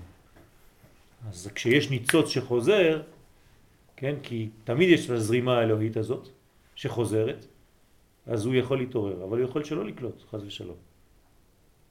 אדם שאין לו קולטים טובים, צריך לנקות את הקולטים, כן, כדי שיקלטו באמת. אז זה נקרא ההכרה שנכנסה בו רוח שטות כשאין לו הכרה. אז זה בהכרח שנכנס בו רוח שטות. והחוכמה והבינה שלו הם בהלם, ולכן ירד מטה, עד שהגיע לידי חטא במעשה. כי זה בלתי אפשרי, כאן הרב אומר לנו שאי אפשר לחטוא. זה לא טבעי לחטוא, זה, זה מחלה. אז למה אנחנו חוטאים? כי כל פעם שחטאנו זה בגלל שסילקנו את המוחין מעצמנו. לא ידענו לשמור עליהם. ולא רק בענייני חטא, אלא גם בעניין עשה טוב, אותו דבר, בעשייה של טוב, בקיום המצווה. אם הייתה שולטת בו החוכמה והבינה להבין קשר הקדוש ברוך הוא וישראל, היה בוער כמו אש באהבת השם והדבקות בו. וכל מצווה שעושה היה עושה אותה מתוך אהבה, יראה, דבקות, שמחה, עד אין קץ. הכל במאה אחוז. כמו להבה. אנחנו עושים מצוות כאלה? הלוואי עלינו מדי פעם אנחנו מתעוררים. אבל רוב המצוות שאנחנו עושים, כמו רובוטים. אתה מרגיש את כל זה כשאתה מניח תפילין? כל יום? וכל רגע שהתפילים עליך? אשריך. היד שלך צריכה לשרוף, הראש שלך צריך לשרוף כל שנייה שלך את התפילין עליך. אתה לא יכול להירגע שנייה אחת. אי אפשר. כמו אש בוערת. כיוון שנכנסה בו רוח שטות וקלות, ואינו שם על ליבו כל זה, כן? אז הוא עם התפילין שלו רואה טלוויזיה. כן, יש אנשים כאלה. רואים טלוויזיה עם התפילין, מדי פעם מסתכלים, עושה את העמידה שלו, רואה מה קרה שם, הוא אומר מילים, פקה פקה פקה פקה פקה פקה פקה פקה, עושה שלום עם רומא. אתה לא חייב טלוויזיה אפילו כזאת, אתה יכול טלוויזיה פנימית. עשית את הסיבוב של העולם, וואלה שכחתי את הקליינט הזה, איפה הייתי שם, ואתה אומר כן רפאנו השם ונרפא הושענו וניוושע, תקע בשופר גדול לחירותנו, אבל זה רק מילים, מילים, מילים, מילים, מילים. אתה נמצא במילים האלה? אני אומר לכם, אל תעשו שום כוונה, רק תקשיבו למילים, אתם תפקו באמצע העמידה. תקשיבו למה שאתם אומרים. אז למה זה כל כך קשה? למה זה כל כך קשה? כי אנחנו יוצאים. אנחנו לא שם, אנחנו מתבלבלים. יש לי בן דוד, כן, שנולד בארץ, ומדי פעם אני נותן שיעור שם בבית, באשדוד. אז הוא אומר לי, אתה משגע אותי. אמרתי לו, למה? הוא אומר לי, כי אתה, אתה לא נותן לנו שיעורי תורה, אתה פשוט אומר לנו מה שאנחנו עושים כל רגע ואנחנו לא יודעים מה אנחנו עושים. הוא אומר, למה אני לא מקשיב לדברים האלה עד שאתה בא, יואל, ואומר לי, תסתכל, תקרא מה אמרת. אומר, למה אני לא מסתכל על זה? אמרתי לו, לאט לאט אתה תלמד, עכשיו גם כשאני אלך אתה תתחיל לקרוא, כמו שצריך. אנחנו אומרים הכל, הכל. זה מילים עצומות שאנחנו אומרים, אבל אתה לא רגיש. אתה לא רגיש, אתה לא עדין, אתה לא שומע. כשהרב עוד פעם מתחיל שיעור שאתה חושב שכבר למדת, אתה אומר, אה, כבר למדתי. אתה לא. את הניואנסים הקטנים, הקטנים האלה, שזה עושה את השיעור הבא. זה עושה את השיעור הבא, אותו טקסט. רק ניואנס אחד קטן. שינה את כל השיעור. הבנתי עוד משהו, פתאום פתח לי עולם. מילה אחת בעמידה, תקשיב, תקשיב למילים שאתה אומר. זה כל כך קצר וכל כך קשה. כולה ארבע דקות. ותראה עד איפה אתה בורח באמצע העמידה.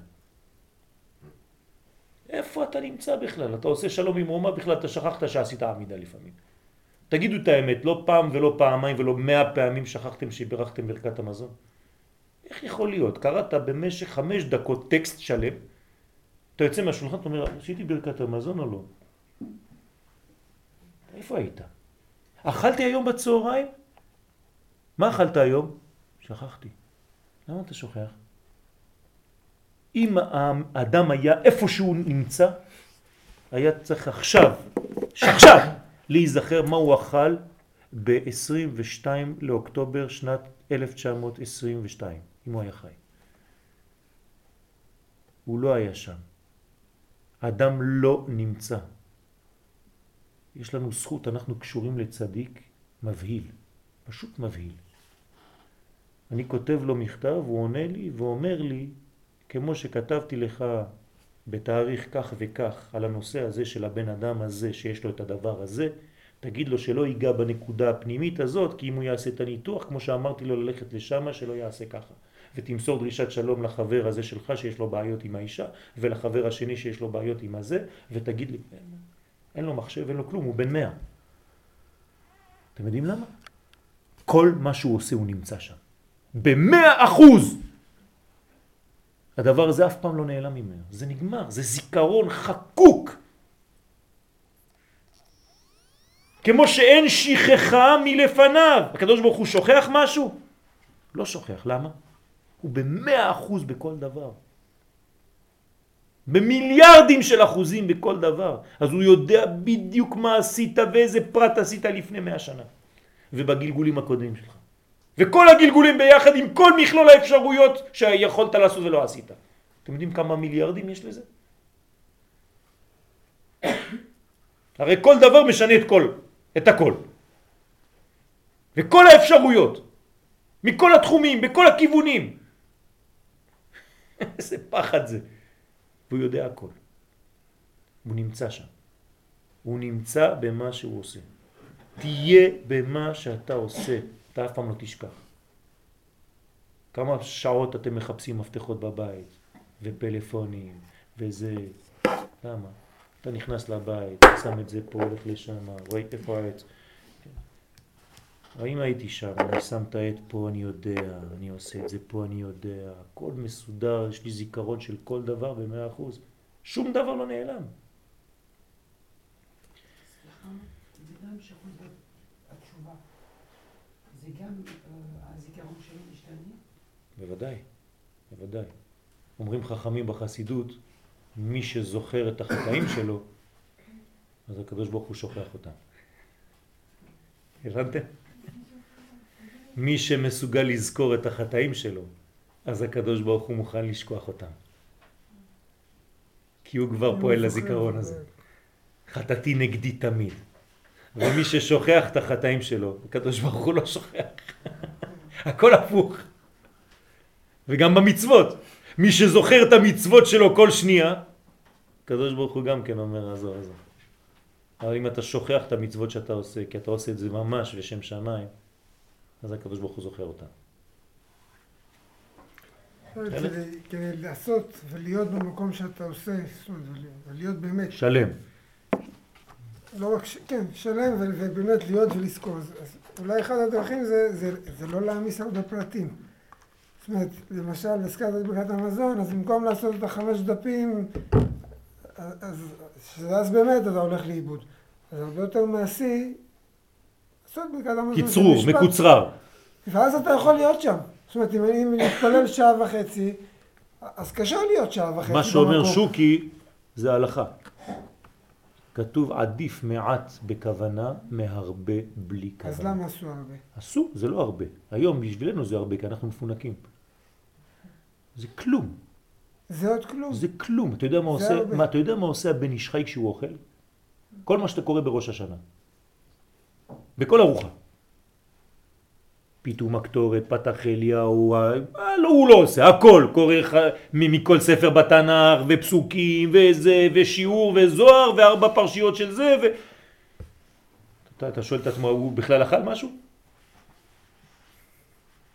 הוא חי בימים אחרים, בתקופה אחרת. לא, הוא חי ברובד אחר. היו בתקופה של אנשים טמבלים. תאמיני לי שהיו הולכים לו, אומרים לו, אהלן, בן איש חי אשכברק. כן, גם כן היו שם בשכונה שלו. שכן שלו אפילו. לידו, שלא ידע מי זה בכלל. היה עובר לידו. כן, תמיד. תמיד, לפי הדור אותו דבר. אני לא אמרתי, בסדר, אז העולם הזה נכנס למין מערכת של משוגעות, והיום הכל קורס. מכרו אוויר לאנשים, כל הבנקים נופלים. מכרו אוויר? מה מכרו לאנשים? אוויר, סתם מנפחים את המחירים של כל דבר, שום דבר לא אמיתי, הכל זבל, רק כדי להרוויח כסף. אף אחד לא דואג לשני, רק לעצמו. בסוף כולם מפסידים. זה עלמא דשיקרא. אם היינו מפתחים מערכת אמיתית של כל אחד דואג לעצמו, תדמיינו לעצמכם, כמו שאומר בעל הסולם, שכל עם ישראל חושב רק עליך. אתה קם בבוקר, שוקי, אני המלך. כל עם ישראל ליד הדלת. שוקי, אתה צריך לאכול, אתה רוצה קרואסונים, אתה רוצה זה, כולם דואגים לך. היית צריך בכלל לעבוד. ואותו דבר, כולם דואגים לו. וכולם דואגים לי. אם היינו כאלה, העולם היה פועל בצורה אחרת לחלוטין, אבל כל אחד רק על עצמו. כן. לא טוב היות האדם לבדו, אבל הוא לבדו בין כה וכה. כן, טמבלים. זה לא נכון, זה לא עובד ככה. אם אנחנו לא מבינים שאנחנו חלק מכלל ישראל, מהאומה שבאנו לעשות עבודה בכללות, כמו איברים של גוף אחד, הרי כשאני נותן את הדוגמה כולם צוחקים, נכון? לא ייתכן שאתה במיטה ואתה קם בבוקר והאוזן השמאלית שלך אומרת לך היום אני רוצה לישון, תלכו לבית כנסת, תבואו בשמונה אני פה. האוזן נשארה במיטה. אין דבר כזה, זה אורגניות אחת, כולם קמים באותו זמן, נכון? אז כשעם ישראל כולם צריכים לקום, אנחנו רק איברים של גוף אחד גדול, אנחנו לא מבינים את זה. אתם יודעים מה זה תא אחד בגוף שאומר לכל התאים בלבלתם לי את המוח, נמאס לי מכם, אני עושה מה שבא לי עכשיו. זה סרטן. זה המחלה, חז ושלום. זה תא אחד שיצא מכל המערכת. לפי שהוציא את עצמו מן הכלל, כפר בעיקר. זה נקרא רשע בהגדה של פסח.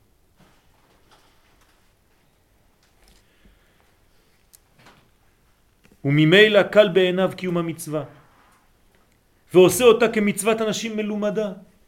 אה, עוד מצווה, מה עשית? כן, הנחתי תפילין. מה זה הנחת תפילין?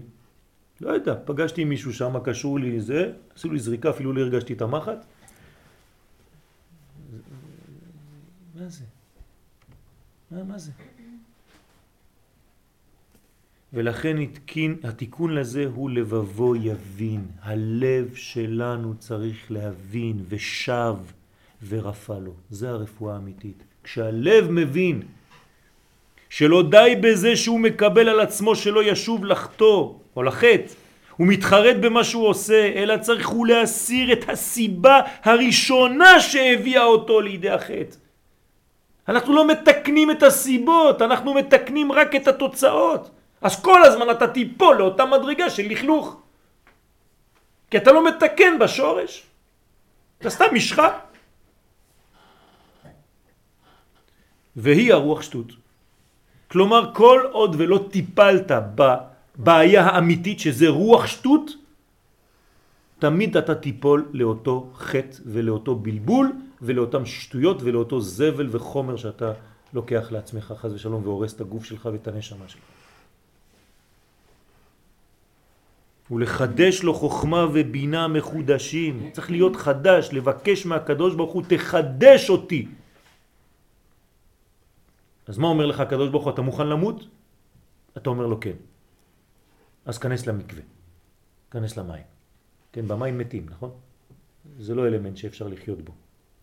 אז אתה נכנס לתוך המקווה, אתה אומר לקדוש ברוך הוא, הנה אני הולך לטבוע, אני הולך למות, שלום.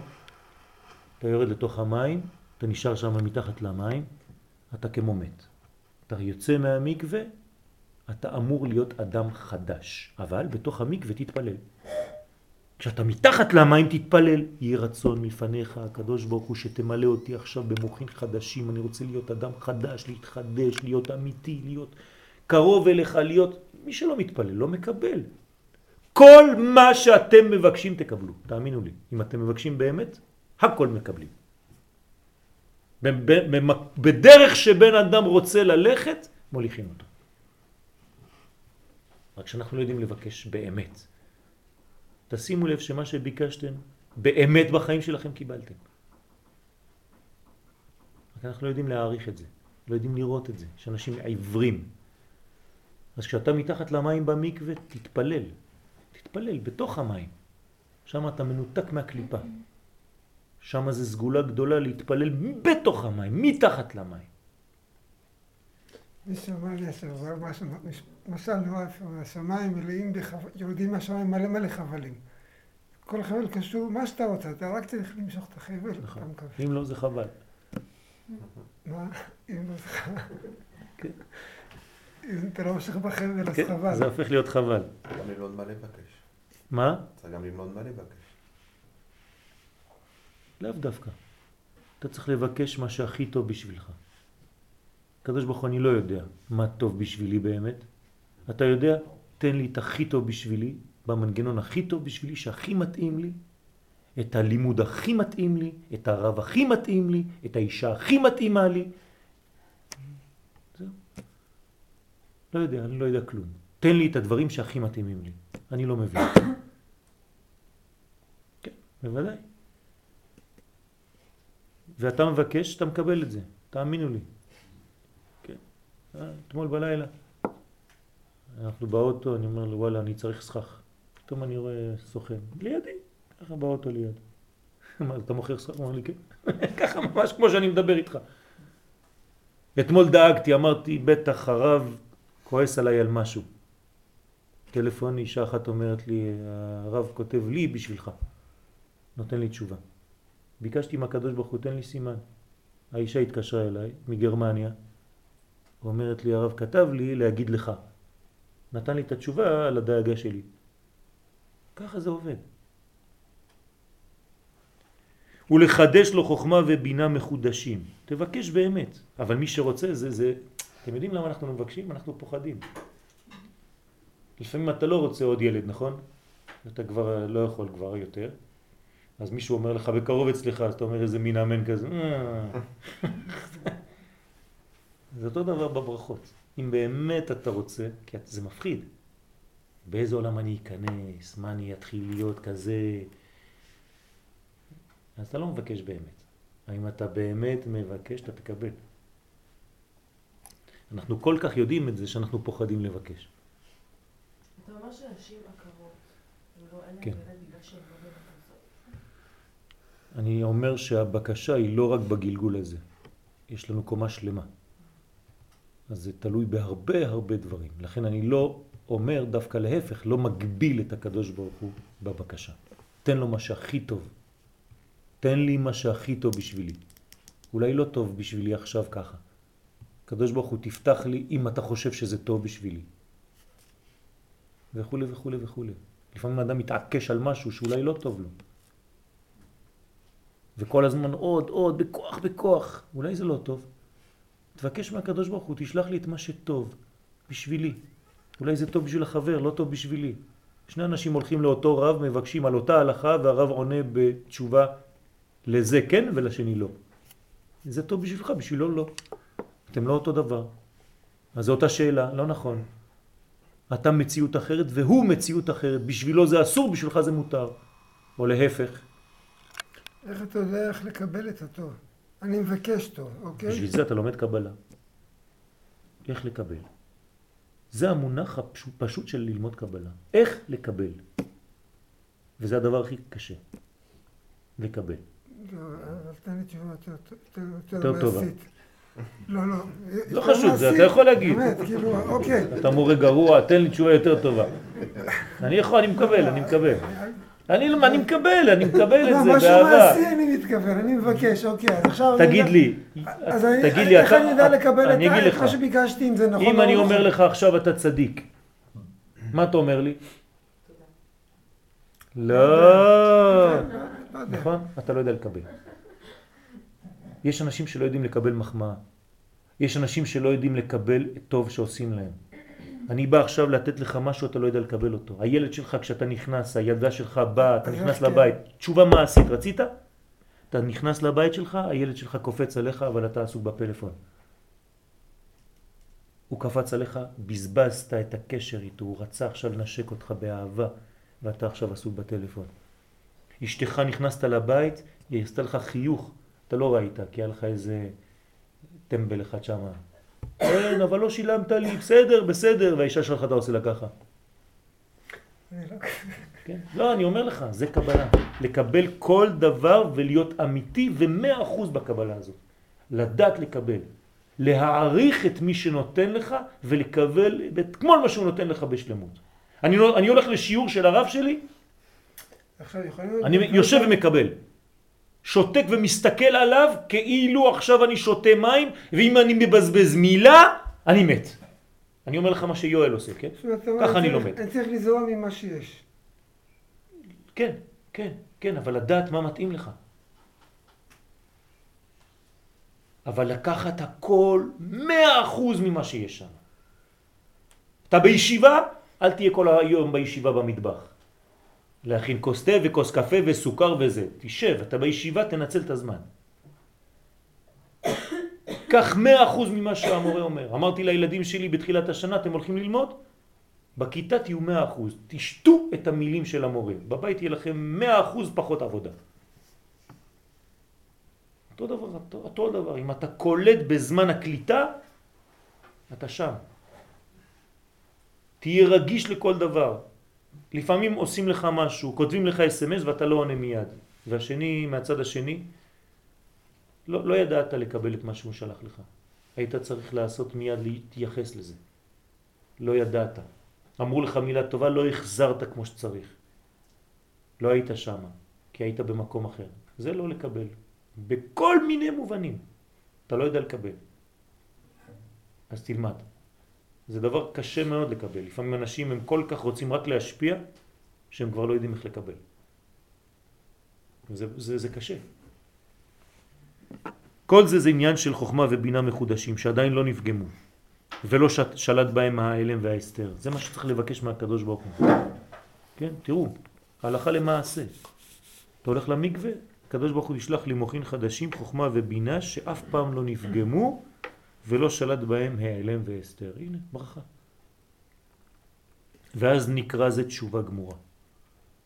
והיא הבחינה שכתב הרמב"ם עד שיעיד עליו יודע תעלומות. מה זה יודע תעלומות? הוא יודע מה יש לך בלב, שאתה לא משקר עכשיו כשאתה עושה את מה שאתה אומר. שלא ישוב לזה החטא לעולם. שברגע שאתה אומר את זה אתה באמת החלטת. לא נאמר יודע עתידות, אלא תעלומות. שהוא יודע כי העירו בו חוכמה ובינה חדשים והרוח שטות שוב אינה שולטת בו, באותו רגע לפחות. אחרי זה אם הוא יחטא עוד פעם זה שוב חטא, אבל זה חטא אחר. כי יש אנשים דואגים, הם באים אומרים, כל פעם אני מנסה לצאת מהחטא הזה ותמיד אני נופל אליו. אותו חטא. מה אני עושה? זה לא נכון, זה לא אותו חטא.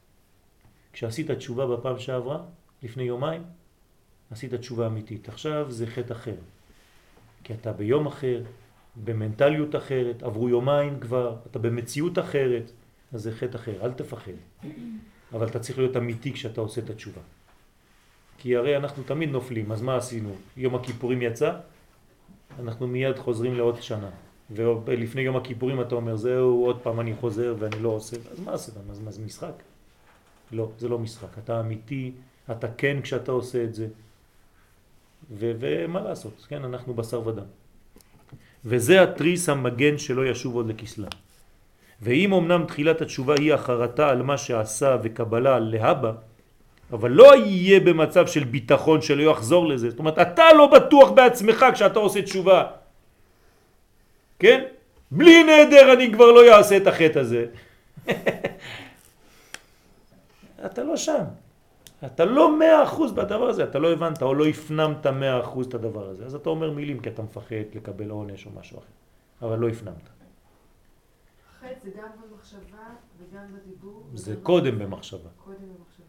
אדם שבן אדם לא הוציא משהו בפועל, הוא חשב עליו, זה כבר נחשב. לא, זה התחלה, אני לא אומר שזה בפועל, כן? מזל, הקדוש ברוך הוא עשה לנו מנגנון עוד, עוד שמירה.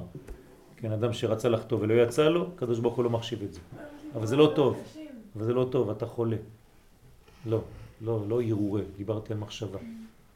זה הרהורי עבירה, לא לבלבל במילים. יש דיוק בעברית. הרהורי עבירה קשים מהעבירה זה הרהורים. הרהורים זה לפתח את העבירה בראש. איזה כיף, כן? אתה מדמיין את זה, ואתה בונה את זה, זה נקרא הרהורי עבירה. זה קשה מהעבירה. אבל מחשבה שבאה לך, כן? זה לא עבירה, זה בא, אתה צריך לדחות אותה. בזמן.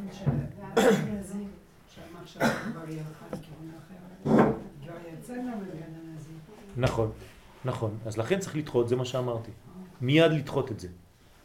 נכון, זה, זה מיד. כן? אדם הראשון חטא בסקרנות. שנייה. אבל לא יהיה במצב של ביטחון, שלא יחזור לזה החטא, אם לא יבנה לו חוכמה ובינה מחודשים. להעמיק יותר ההבנה ואור החוכמה. עד היכן הדברים מגיעים בזה שחוטא כנגד השם.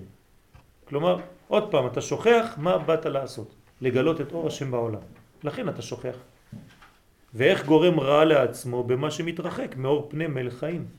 פשוט מאוד מתרחק מהחיים, מההוויה.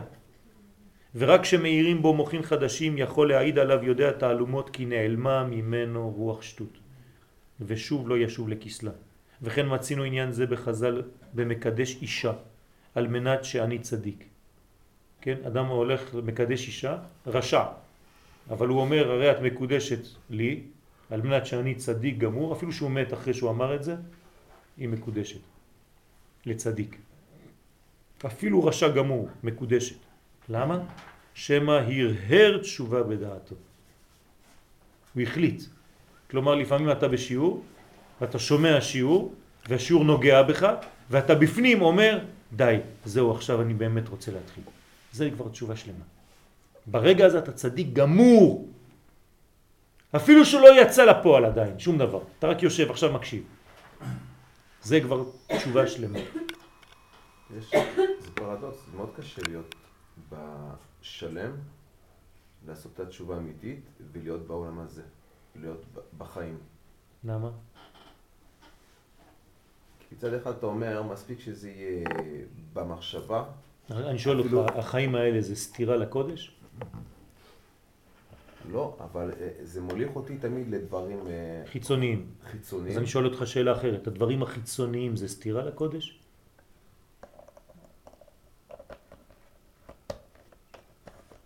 מי ברא את הדברים החיצוניים האלה?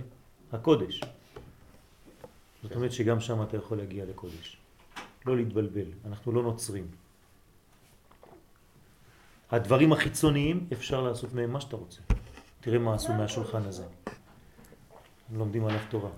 איזה זכות. כל פעם ששמים עליו טקסט הוא אומר, אשרי ואשרי חלקי שהייתי העץ כזה שעליי לומדים תורה. כן, עץ חיים.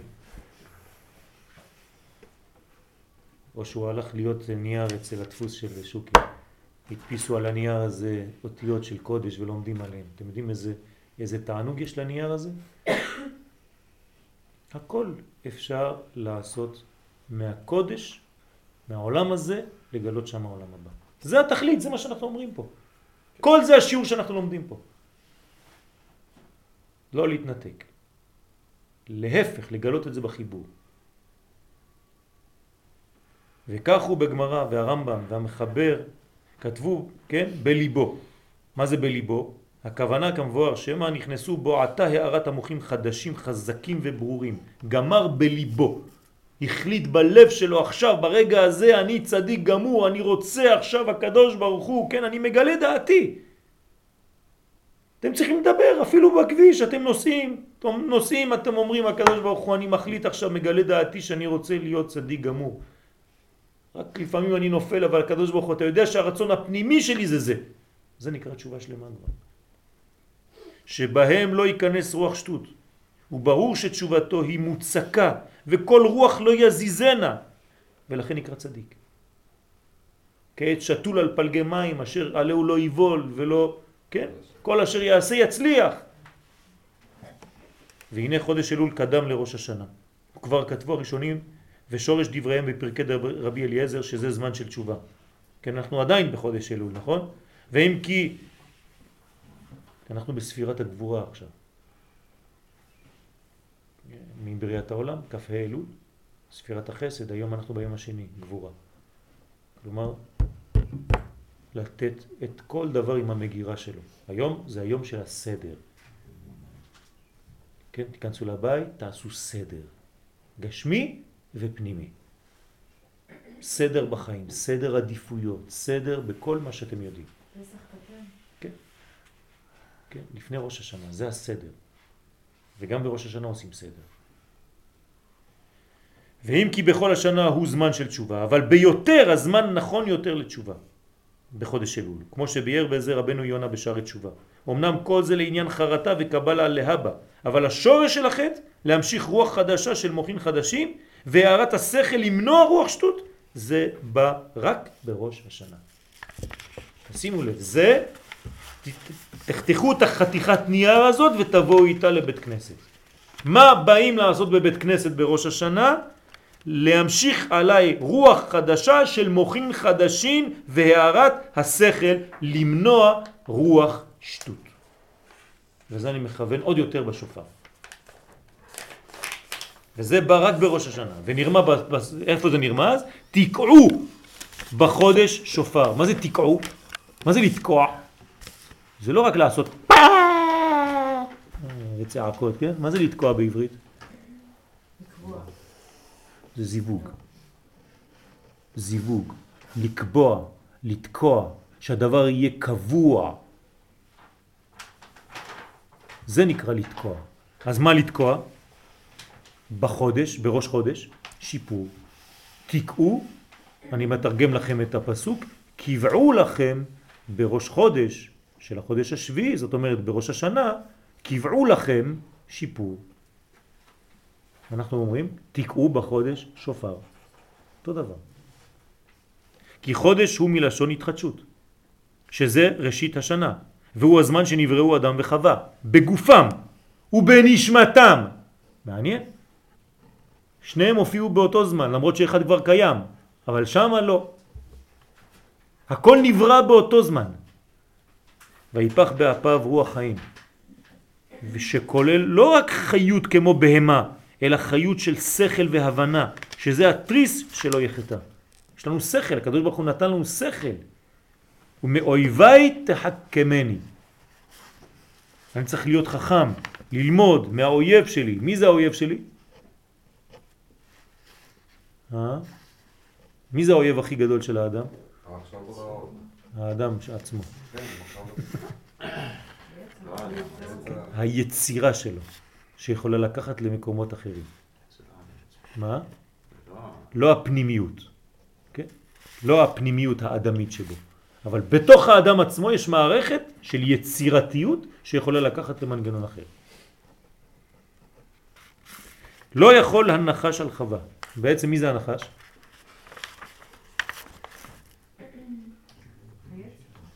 זה היצר, זה האדם עצמו. כלומר, בתוך האדם עצמו זאת המערכת. הנחש היה חכם, הנחש היה ערום. ומי זה החכם? האדם. אלא אחר שהכניס בה רוח שטות עם דבריו, כי יודע אלוהים, כן וכו', שתהיו יודעי טוב ורע, ואחרי זה פיתה אותה לעשות מעשה חטא. וכן אחרי זה לאדם הראשון. ומבחינה זו נמשך כל באי עולם בכל הדורות שהיצר הרע מוצא מקום לערער על החוכמה ועל הבינה של האדם. הוא מושך לכיוונים אחרים, להכניס בו רוח שטות שלו שנקרא מלך זקן וכסיל. כן? כך הוא נקרא יצר הרע, מלך זקן. יש לו ערמומיות, כבר זקן, כבר כמה שנים, יש לו, כן, משופשף, פוליטיקאי משופשף. ואז יכול לפתותו במעשה, כן? כן, בוודאי, בדיעבד. נכון, אבל אנחנו לא רוצים, אה, כן, להיכנס לזה מלכתחילה. בדיעבד הכל עוזר. גם הנפילות שלנו זה עליות. אבל אל תתייחס לזה כדי ליפול בכוונה. האומר אחטא ואשוב, אחטא ואשוב אין מספיקים בידו לעשות תשובה. אסור להשתמש בזה כמנגנון. וכן מצינו בעמלק שקודם שבא עליהם הכניס להם רוח של שטות לחקור היש השם בקרבנו עם עין ואז יכול להחתיאם בפגמים חמורים. ועולם חסד ייבנה ביום זה שהקדוש ברוך הוא בנה סדר הבריאה שבכל ראש השנה מסתלקים המוחים של השנה שעברה. זה מה שקורה, מסתלקים המוחים של השנה שעברה ונעשה בחינת העלם והסתר שהוא הדורמיתא וכל זה הוא בחינת סתירת זקנים בעניין. זאת אומרת שבא התוקע בעל תוקע, בא דני תוקע לנו בשופר או דובינסקי ואנחנו צריכים להתעורר מזה זאת אומרת מוחין חדשים יש עניין אה, שבאמת אה, האיש שתוקע בשופר, זאת אומרת, הוא צריך להיות באמת אה, בן אדם, אה, ואם לא כל בית כנסת זו הרי, אתה יודע, אני... אוהו, אז נכון, חשוב לה- חשוב איפה לעשות ראש השנה, אני כן. חושב. וזה האדם עצמו צריך לעשות את החשבון נפש על עצמו. אם הוא בעצמו ראוי לזה, אז הוא ניגש. אוקיי, לתקוע אבל בשופר. שהיום... אה, אבל אם הוא סתם זה גאווה והוא רוצה לעשות את זה כדי שיגידו לו שהוא תוקע וזה, טוב.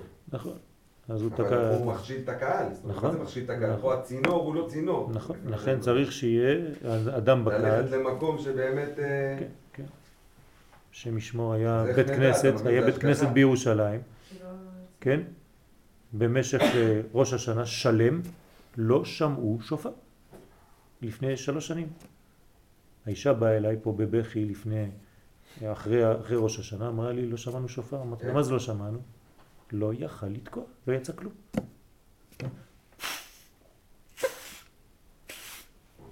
הלכו להביא אנשים, אף אחד לא הצליח לתקוע, כל הבית כנסת. שאלתי אותה, בבית כנסת הזה מדברים לשון הרע אחד על השני? אומרת לי, חבל על הזמן.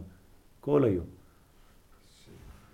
הקדוש ברוך הוא מנע תקיעת שופר מהבית כנסת הזה חס ושלום.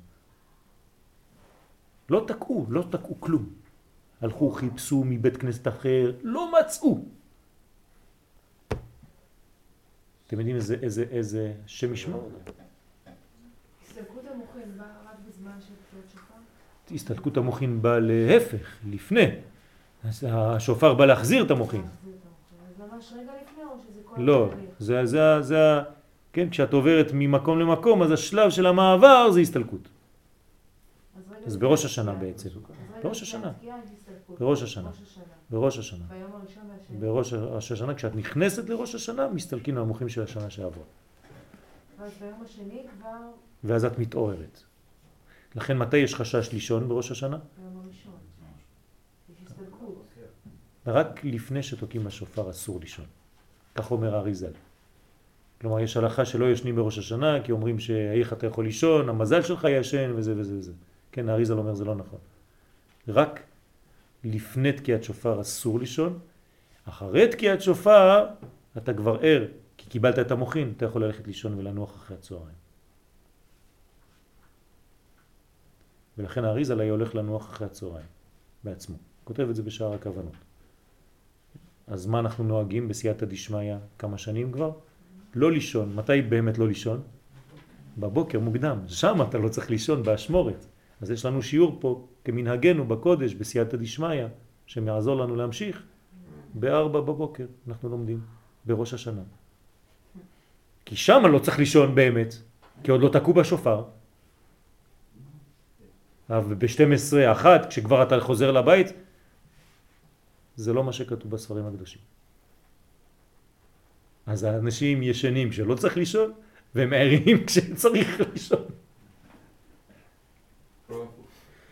שאותם המוחין ששלט עליהם בשנה שעברה, הרוח שטות מסתלקים. ועתה הוא הזמן של התחדשות במוחים חדשים של בהירות השכל. כמו שאמרו חכמים על תקיעת שופר שהיא חוכמה. ואינה מלאכה. כן, תקיעת שופר זה לא מלאכה, זה חוכמה. והכוונה בזה, לפי כוונת האריזל, שהשופר ממשיך מוכין חדשים, ועיין בעבודת ישראל שכתב שאב שאמרו בכוונות המשכת מוכין דבינה, כן? האמת זה חוכמה שבתוך הבינה, כן? אבל עיקר הכוונה מוכין דחוכמה, שהם מלובשים בתוך מוכין דבינה, ולכן בשבת שמאיר אור חוכמה אין תקיעות. כי בשבת זה יסוד האבא, זה חוכמה. אז אם היה ראש השנה בשבת, לא תוקעים בשופר. כי היום עצמו זה התקיעה. אתם מבינים מה זה תקיעה? זה חוכמה. אם זה כבר קיים, אתה לא צריך לתקוע, אפילו לא צריך לשמוע צליל. ונמצא כי דווקא כוונת האריזל בבניין המוחין החדשים הן הן עיקר מסכת התשובה בראש השנה. כלומר, מה עושים בראש השנה? הרי אנחנו לא מבקשים חטאתי, אביתי, פשעתי, לא עושים את זה בראש השנה. האריזל אומר שעושים את זה בלחש, בלי לומר מילים, רק במחשבה, בין התקיעות. כן? אבל... כן. כן, שרה, אני בא עוד אה, רבע שעה לקחת אותך, טוב? ביי ממנו. אז כל, ה, כל העניין זה רק עניין של דבר אחד. התשובה בראש השנה זה מה? זה עניין של לקבל מוחין חדשים. זה, זה מה שצריך לבקש מהקדוש ברוך הוא בראש השנה. יצאתם מהשיעור הזה רק עם זה, זה מספיק. מה אתה מבקש בראש השנה? מוחין חדשים. זהו. בשביל מי? בשביל מה? הערת השכל אם לא רוח שטות. כן. בשביל מה אבל כל זה? לגלות את מלכות השם בעולם הזה בצורה הנכונה. לא ללכת לאיבוד עוד פעם. לא לצאת מה, מהנושא. שהרי הקבלה והחרטה לא יוכלו להחזיק מעמד רק בהמשכת הערת מוכין חדשה. כלומר, אתה, אתה אומר לי, טוב, אני לא אחזור יותר לחטא הזה. מי אמר לך שלא תחזור? אתה יודע מה יכול לעשות שלא תחזור? רק אם אתה מקבל מוכין חדשים. אם לא, אתה רק במלחמה נגד עצמך, בלי להיכנס באמת ל... לא, באמת. שרה, אמרתי לך, אני באמצע שיעור ממי. אז אני חוזר עוד רבע שעה לקחת אותך. ביי ממי. שלבבו יבין עד היכן הדברים מגיעים בקרבת קודשא בריחו בישראל. לא לשכוח. עד איפה הקדוש ברוך הוא אוהב את עם ישראל. גם את זה צריך לזכור. זה המוחים. לא איזה בן אדם פרטי, אני עשיתי את התשובה שלי, הלכתי למקווה, אני נקי, בן אדם פרטי, איפה אתה? אם אתה יוצא מן הכלל אתה כבר רשע. אפילו שאתה צדיק גמור בכל המעשים שלך. אתה לא שייך לעם ישראל, אתה חושב רק על עצמך. זה לא עובד ככה.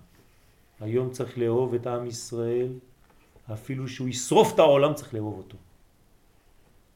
עם ישראל זאת האהבה הכי גדולה, מה שהקדוש ברוך הוא אומר לנו, ואהבת לרעך כמוך, זה כל התורה. זה כלל גדול בתורה, זאת אומרת זה הכלל של התורה. כל השאר זה רק פירושים. זה הדבר הכי חשוב. אהבת ישראל אמיתית, אני מוכן למות בשביל עם ישראל. אני גם מוכן לחיות. עוד יותר טוב. לא צריך למות על קידוש השם, אפשר גם לחיות על קידוש השם. ועד היכן גדול הפגם בעשיית חטא, וביותר בעשיית המצוות בקרירות. כן, עוד יותר חמור, הוא אומר. יותר חמור מלעשות חטאים, זה לעשות מצוות בקרירות, הוא אומר. אתה עושה את זה אבל אתה קר, יבש, לולב היבש, פסול. בלי מוח ולב, ומוחין אלו יאירו בו במידה זו שלא יוכל להיכנס בהם רוח שטות של פיתוי היצר. ולכן כל הכוונות של המשכת המוחין החדשים בזה, הוא כדי שיבין האדם מה שהוא צריך לעשות. להשלים בניין התשובה. כמו שהוא מכוון להשלים הבניין העליון במוחין חדשים, כך יכוון שאותו עניין יומשך אליו בחוכמה ובינה חדשים, שלא ישלוט בהם הרוח שטות של פיתוי היצר. ומטעם זה כתב הרמב"ם והטור שקיום המצווה היא לשמוע כל שופר. כלומר התקיעה היא הכשר רק לשמיעה. כלומר זה פסיביות אבל זה האקטיביות הכי גדולה. פרדוקס, כן? זה ללמוד לקבל. אתה לא עושה כלום עכשיו, אתה רק שומע. אתה יודע איזה קבלה זאת? זה פסיביות לכאורה, נכון? אבל זה השמיעה הכי גדולה. זה האקטיביות של האדם. ללמוד לקבל, ללמוד לשמוע, שמע ישראל. זה נקרא שמע ישראל בפשטות, שמע ישראל. אם אתה יודע לשמוע, כן? אז השם אלוהינו השם אחד. כן. ולכן, כנגד העילו של יצחק. מה זה יצחק? הפסיבי שבאבות. מידת הדין, מידת הגבורה, שולט על יצרו. זה שלא שומעים עליו בכלל כמעט.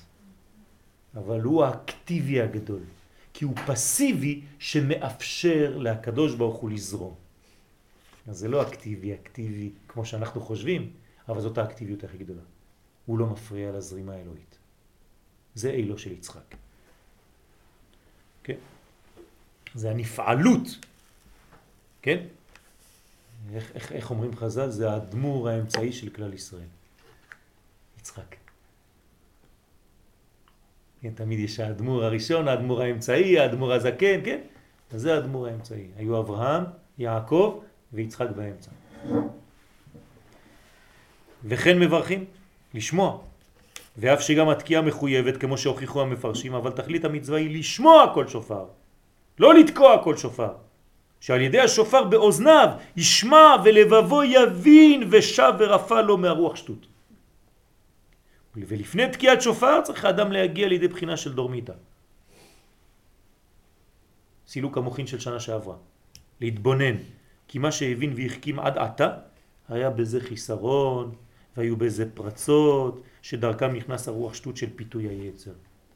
ועתה הוא מבקש מהקדוש ברוך הוא שיכון אותו במוחין מחודשים. הערת אור החוכמה והבינה, בבהירות גמורה, שזה יהיה כתריס שלא יחזור לזה החטא. ויש לומר שזה עניין תפילת שחרית בראש השנה. קודם תקיעת שופר, שהוא זמן של בקשה וחינון מהקדוש ברוך הוא, שיחון אותו בדעת נכון ובתבונה נכונה בעת המשכת המוחים בתקיעת שופר שלא ישוב לכסלה עוד. ויש לומר שזה הביאור במה שכתב האריזל, שעל ידי השופר והמשכת החסדים המתוקים בזה, ממתיק את הגבורות במלכות. והביאור, מתרגמים את זה עכשיו למונחים שאנחנו יכולים להבין אותם, כי זה מונחים של קבלה. מה זה אומר כל זה? אתה מראה לי שלמדת בעל פה מילים, אבל מה זה אומר? כי המלכות מורה על בחינת הכלים, כמו הגוף, שעד עתה חטא במעשה, ונשרש בו החטא, והיא המשיכה לחטא, כן, המשיכה לחטא, ולא הועיל אור החוכמה על האדם, של האדם להתגבר על משיכת החומר, משום שמה? שרוח שטות שלט בו. זה לא בגלל שהחומר מסוכן, חומר לא מסוכן, זה בגלל הרוח שטות שלך שהכנסת בחומר את כל החטאים האלה. אבל אתה, שמקבל מוחין חדשים, הם ממתיקים את הגבורות של המלכות, זאת אומרת שגם החומר שלנו ממותק. אנחנו הופכים להיות זקים יותר, כי האור מחודש הזה כל כך מאיר עד שמתבטלים מהמשיכות של החומר. כמו שמובא בספר בית אברהם על האמור בהקדמות במתי לי נהורה ותחון ותחופי לכון בהתה, כן? ברגע שמאיר לי בבהירות אור אלוהות, אני רואה כל ענייני החומר כחושך. זאת אומרת שזה לא מפריע לי כבר. הכל אור. ועל בחינה זו התפלל דוד המלך עליו השלום, השם אורי ואישי. מתי אורי? בראש השנה. עכשיו אתם מבינים למה. זה מוכין חדשים. ואז יש לך ישועה ביום הכיפורים. אומר כי אביו אמי עזבון. נכון, נכון. כי זה חוכמה ובינה. מילה אחרת למיתוק, שכחתי. מיתוק? מילה אחרת. מילה נרדפת למיתוק. מה זה מיתוק? אה? כן, אבל מה, מה זה אומר? מה זה למתק את הדין? איך ממתקים את הדין? חזרה לשורש. אין מיתוק אלא על ידי שחוזרים לשורש הדברים. מה זה שורש הדברים? חוכמה ובינה. אז מיתוק זה קבלת מוחין. זו המילה הנרדפת. קבלת חוכמה. חוכמה ובינה, כן. חוכמה בתוך בינה. וחז"ל אמרו אורי זה ראש השנה, האור של חוכמה ובינה, על ידי תקיעת שופר, שהיא חוכמה, היא הישועה שלי, שלא אחזור לחטא, בבחינת לבבו יבין ושב ורפא לו, והנה העניין זה בעיקרו בראש השנה. כלומר, כל זה תלוי בי, זה, זה בידי. כן? אז לכן המינימום של גודל השופר זה זה. הנה, זה שופר כשר. רואים אותו מפה ומשם. זאת אומרת, זה ביד שלי, אני, אני יכול לתפוס את זה ביד, התשובה זה בידי, כי קרוב אליך הדבר מאוד.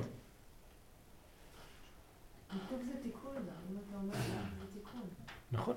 זה, זה, זה, אבל מה זה התיקון הזה? זה האור שבא, כן? שחדש. זה המיתוק, זה אור חדש, מחודש, מוכין חדשים. לא ישן, לא זקן, משנה שעברה אתה ממשיך עם התיק. זה השופר. אבל שלמות העניין הוא עד יום הכיפורים, ויש לומר כי בראש השנה האירה בחינת החוכמה, וביום הכיפורים נשלם הערת בחינת הבינה. ולכן בראש השנה כתב האריזה נעשית נסירת קטר וחוכמה, ואחרי זה ביום הכיפורים העלייה היא בבינה, ונשלם גם הערת הבינה. יום הכיפורים זה העולם הבא, בינה. ראש השנה זה חוכמה. ויש להוסיף לכל האמור כי סדר הבניין העליון תלוי בבניין התחתונים, כמבואר בדברי האריזל בכל שנה. ואותו עניין גם בימים נוראים שהוא זמן התחדשות הבניין העליון. כלומר מה שמתחדש למעלה אתה צריך להיות בהשתוות הצורה כאן למטה. שזה תלוי באדם התחתון, כמה שהוא משתוקק, הוא מתפלל להמשיך לו מוכין חדשים, כמבואר, תתפלל, תבקש, כך הוא גורם גם למעלה שמתחדשים המוחים החדשים באדם העליון, בעולמות העליונים. והאדם התחתון נקרא כך משום אדמה לעליון. ונמצא כי כל הבניין העליון תלוי ברצון של התשובה של אנחנו, של התחתונים. שעיקרה הוא הרצון למוחין חדשים. זה העיקר. אני מבקש ממך הקדוש ברוך הוא מוחין חדשים, שלא ישלוט בהם רוח שטות כמבואר. יהי רצון שנזכה למוחין חדשים וכבר לא תשלוט עלינו רוח שטות וראית על מקומו ואיננו. זאת אומרת שאתה מביט במקום שהוא היה שם, הוא כבר לא פה. למה? כי יש צדיק במקום הרשע הישן. זה מוחין חדשים. יהי רצון שבעזרת השם כבר השנה תתגלה הגאולה בשלמותה במלכות השם בגילוי ממשי שכבר לא יוכלו לסתור את העניין הזה ונעשה קידוש השם בעולם. אמן כן רצון. שנה טובה, כתיבה וחתימה טובה לכולם. שבת שלום.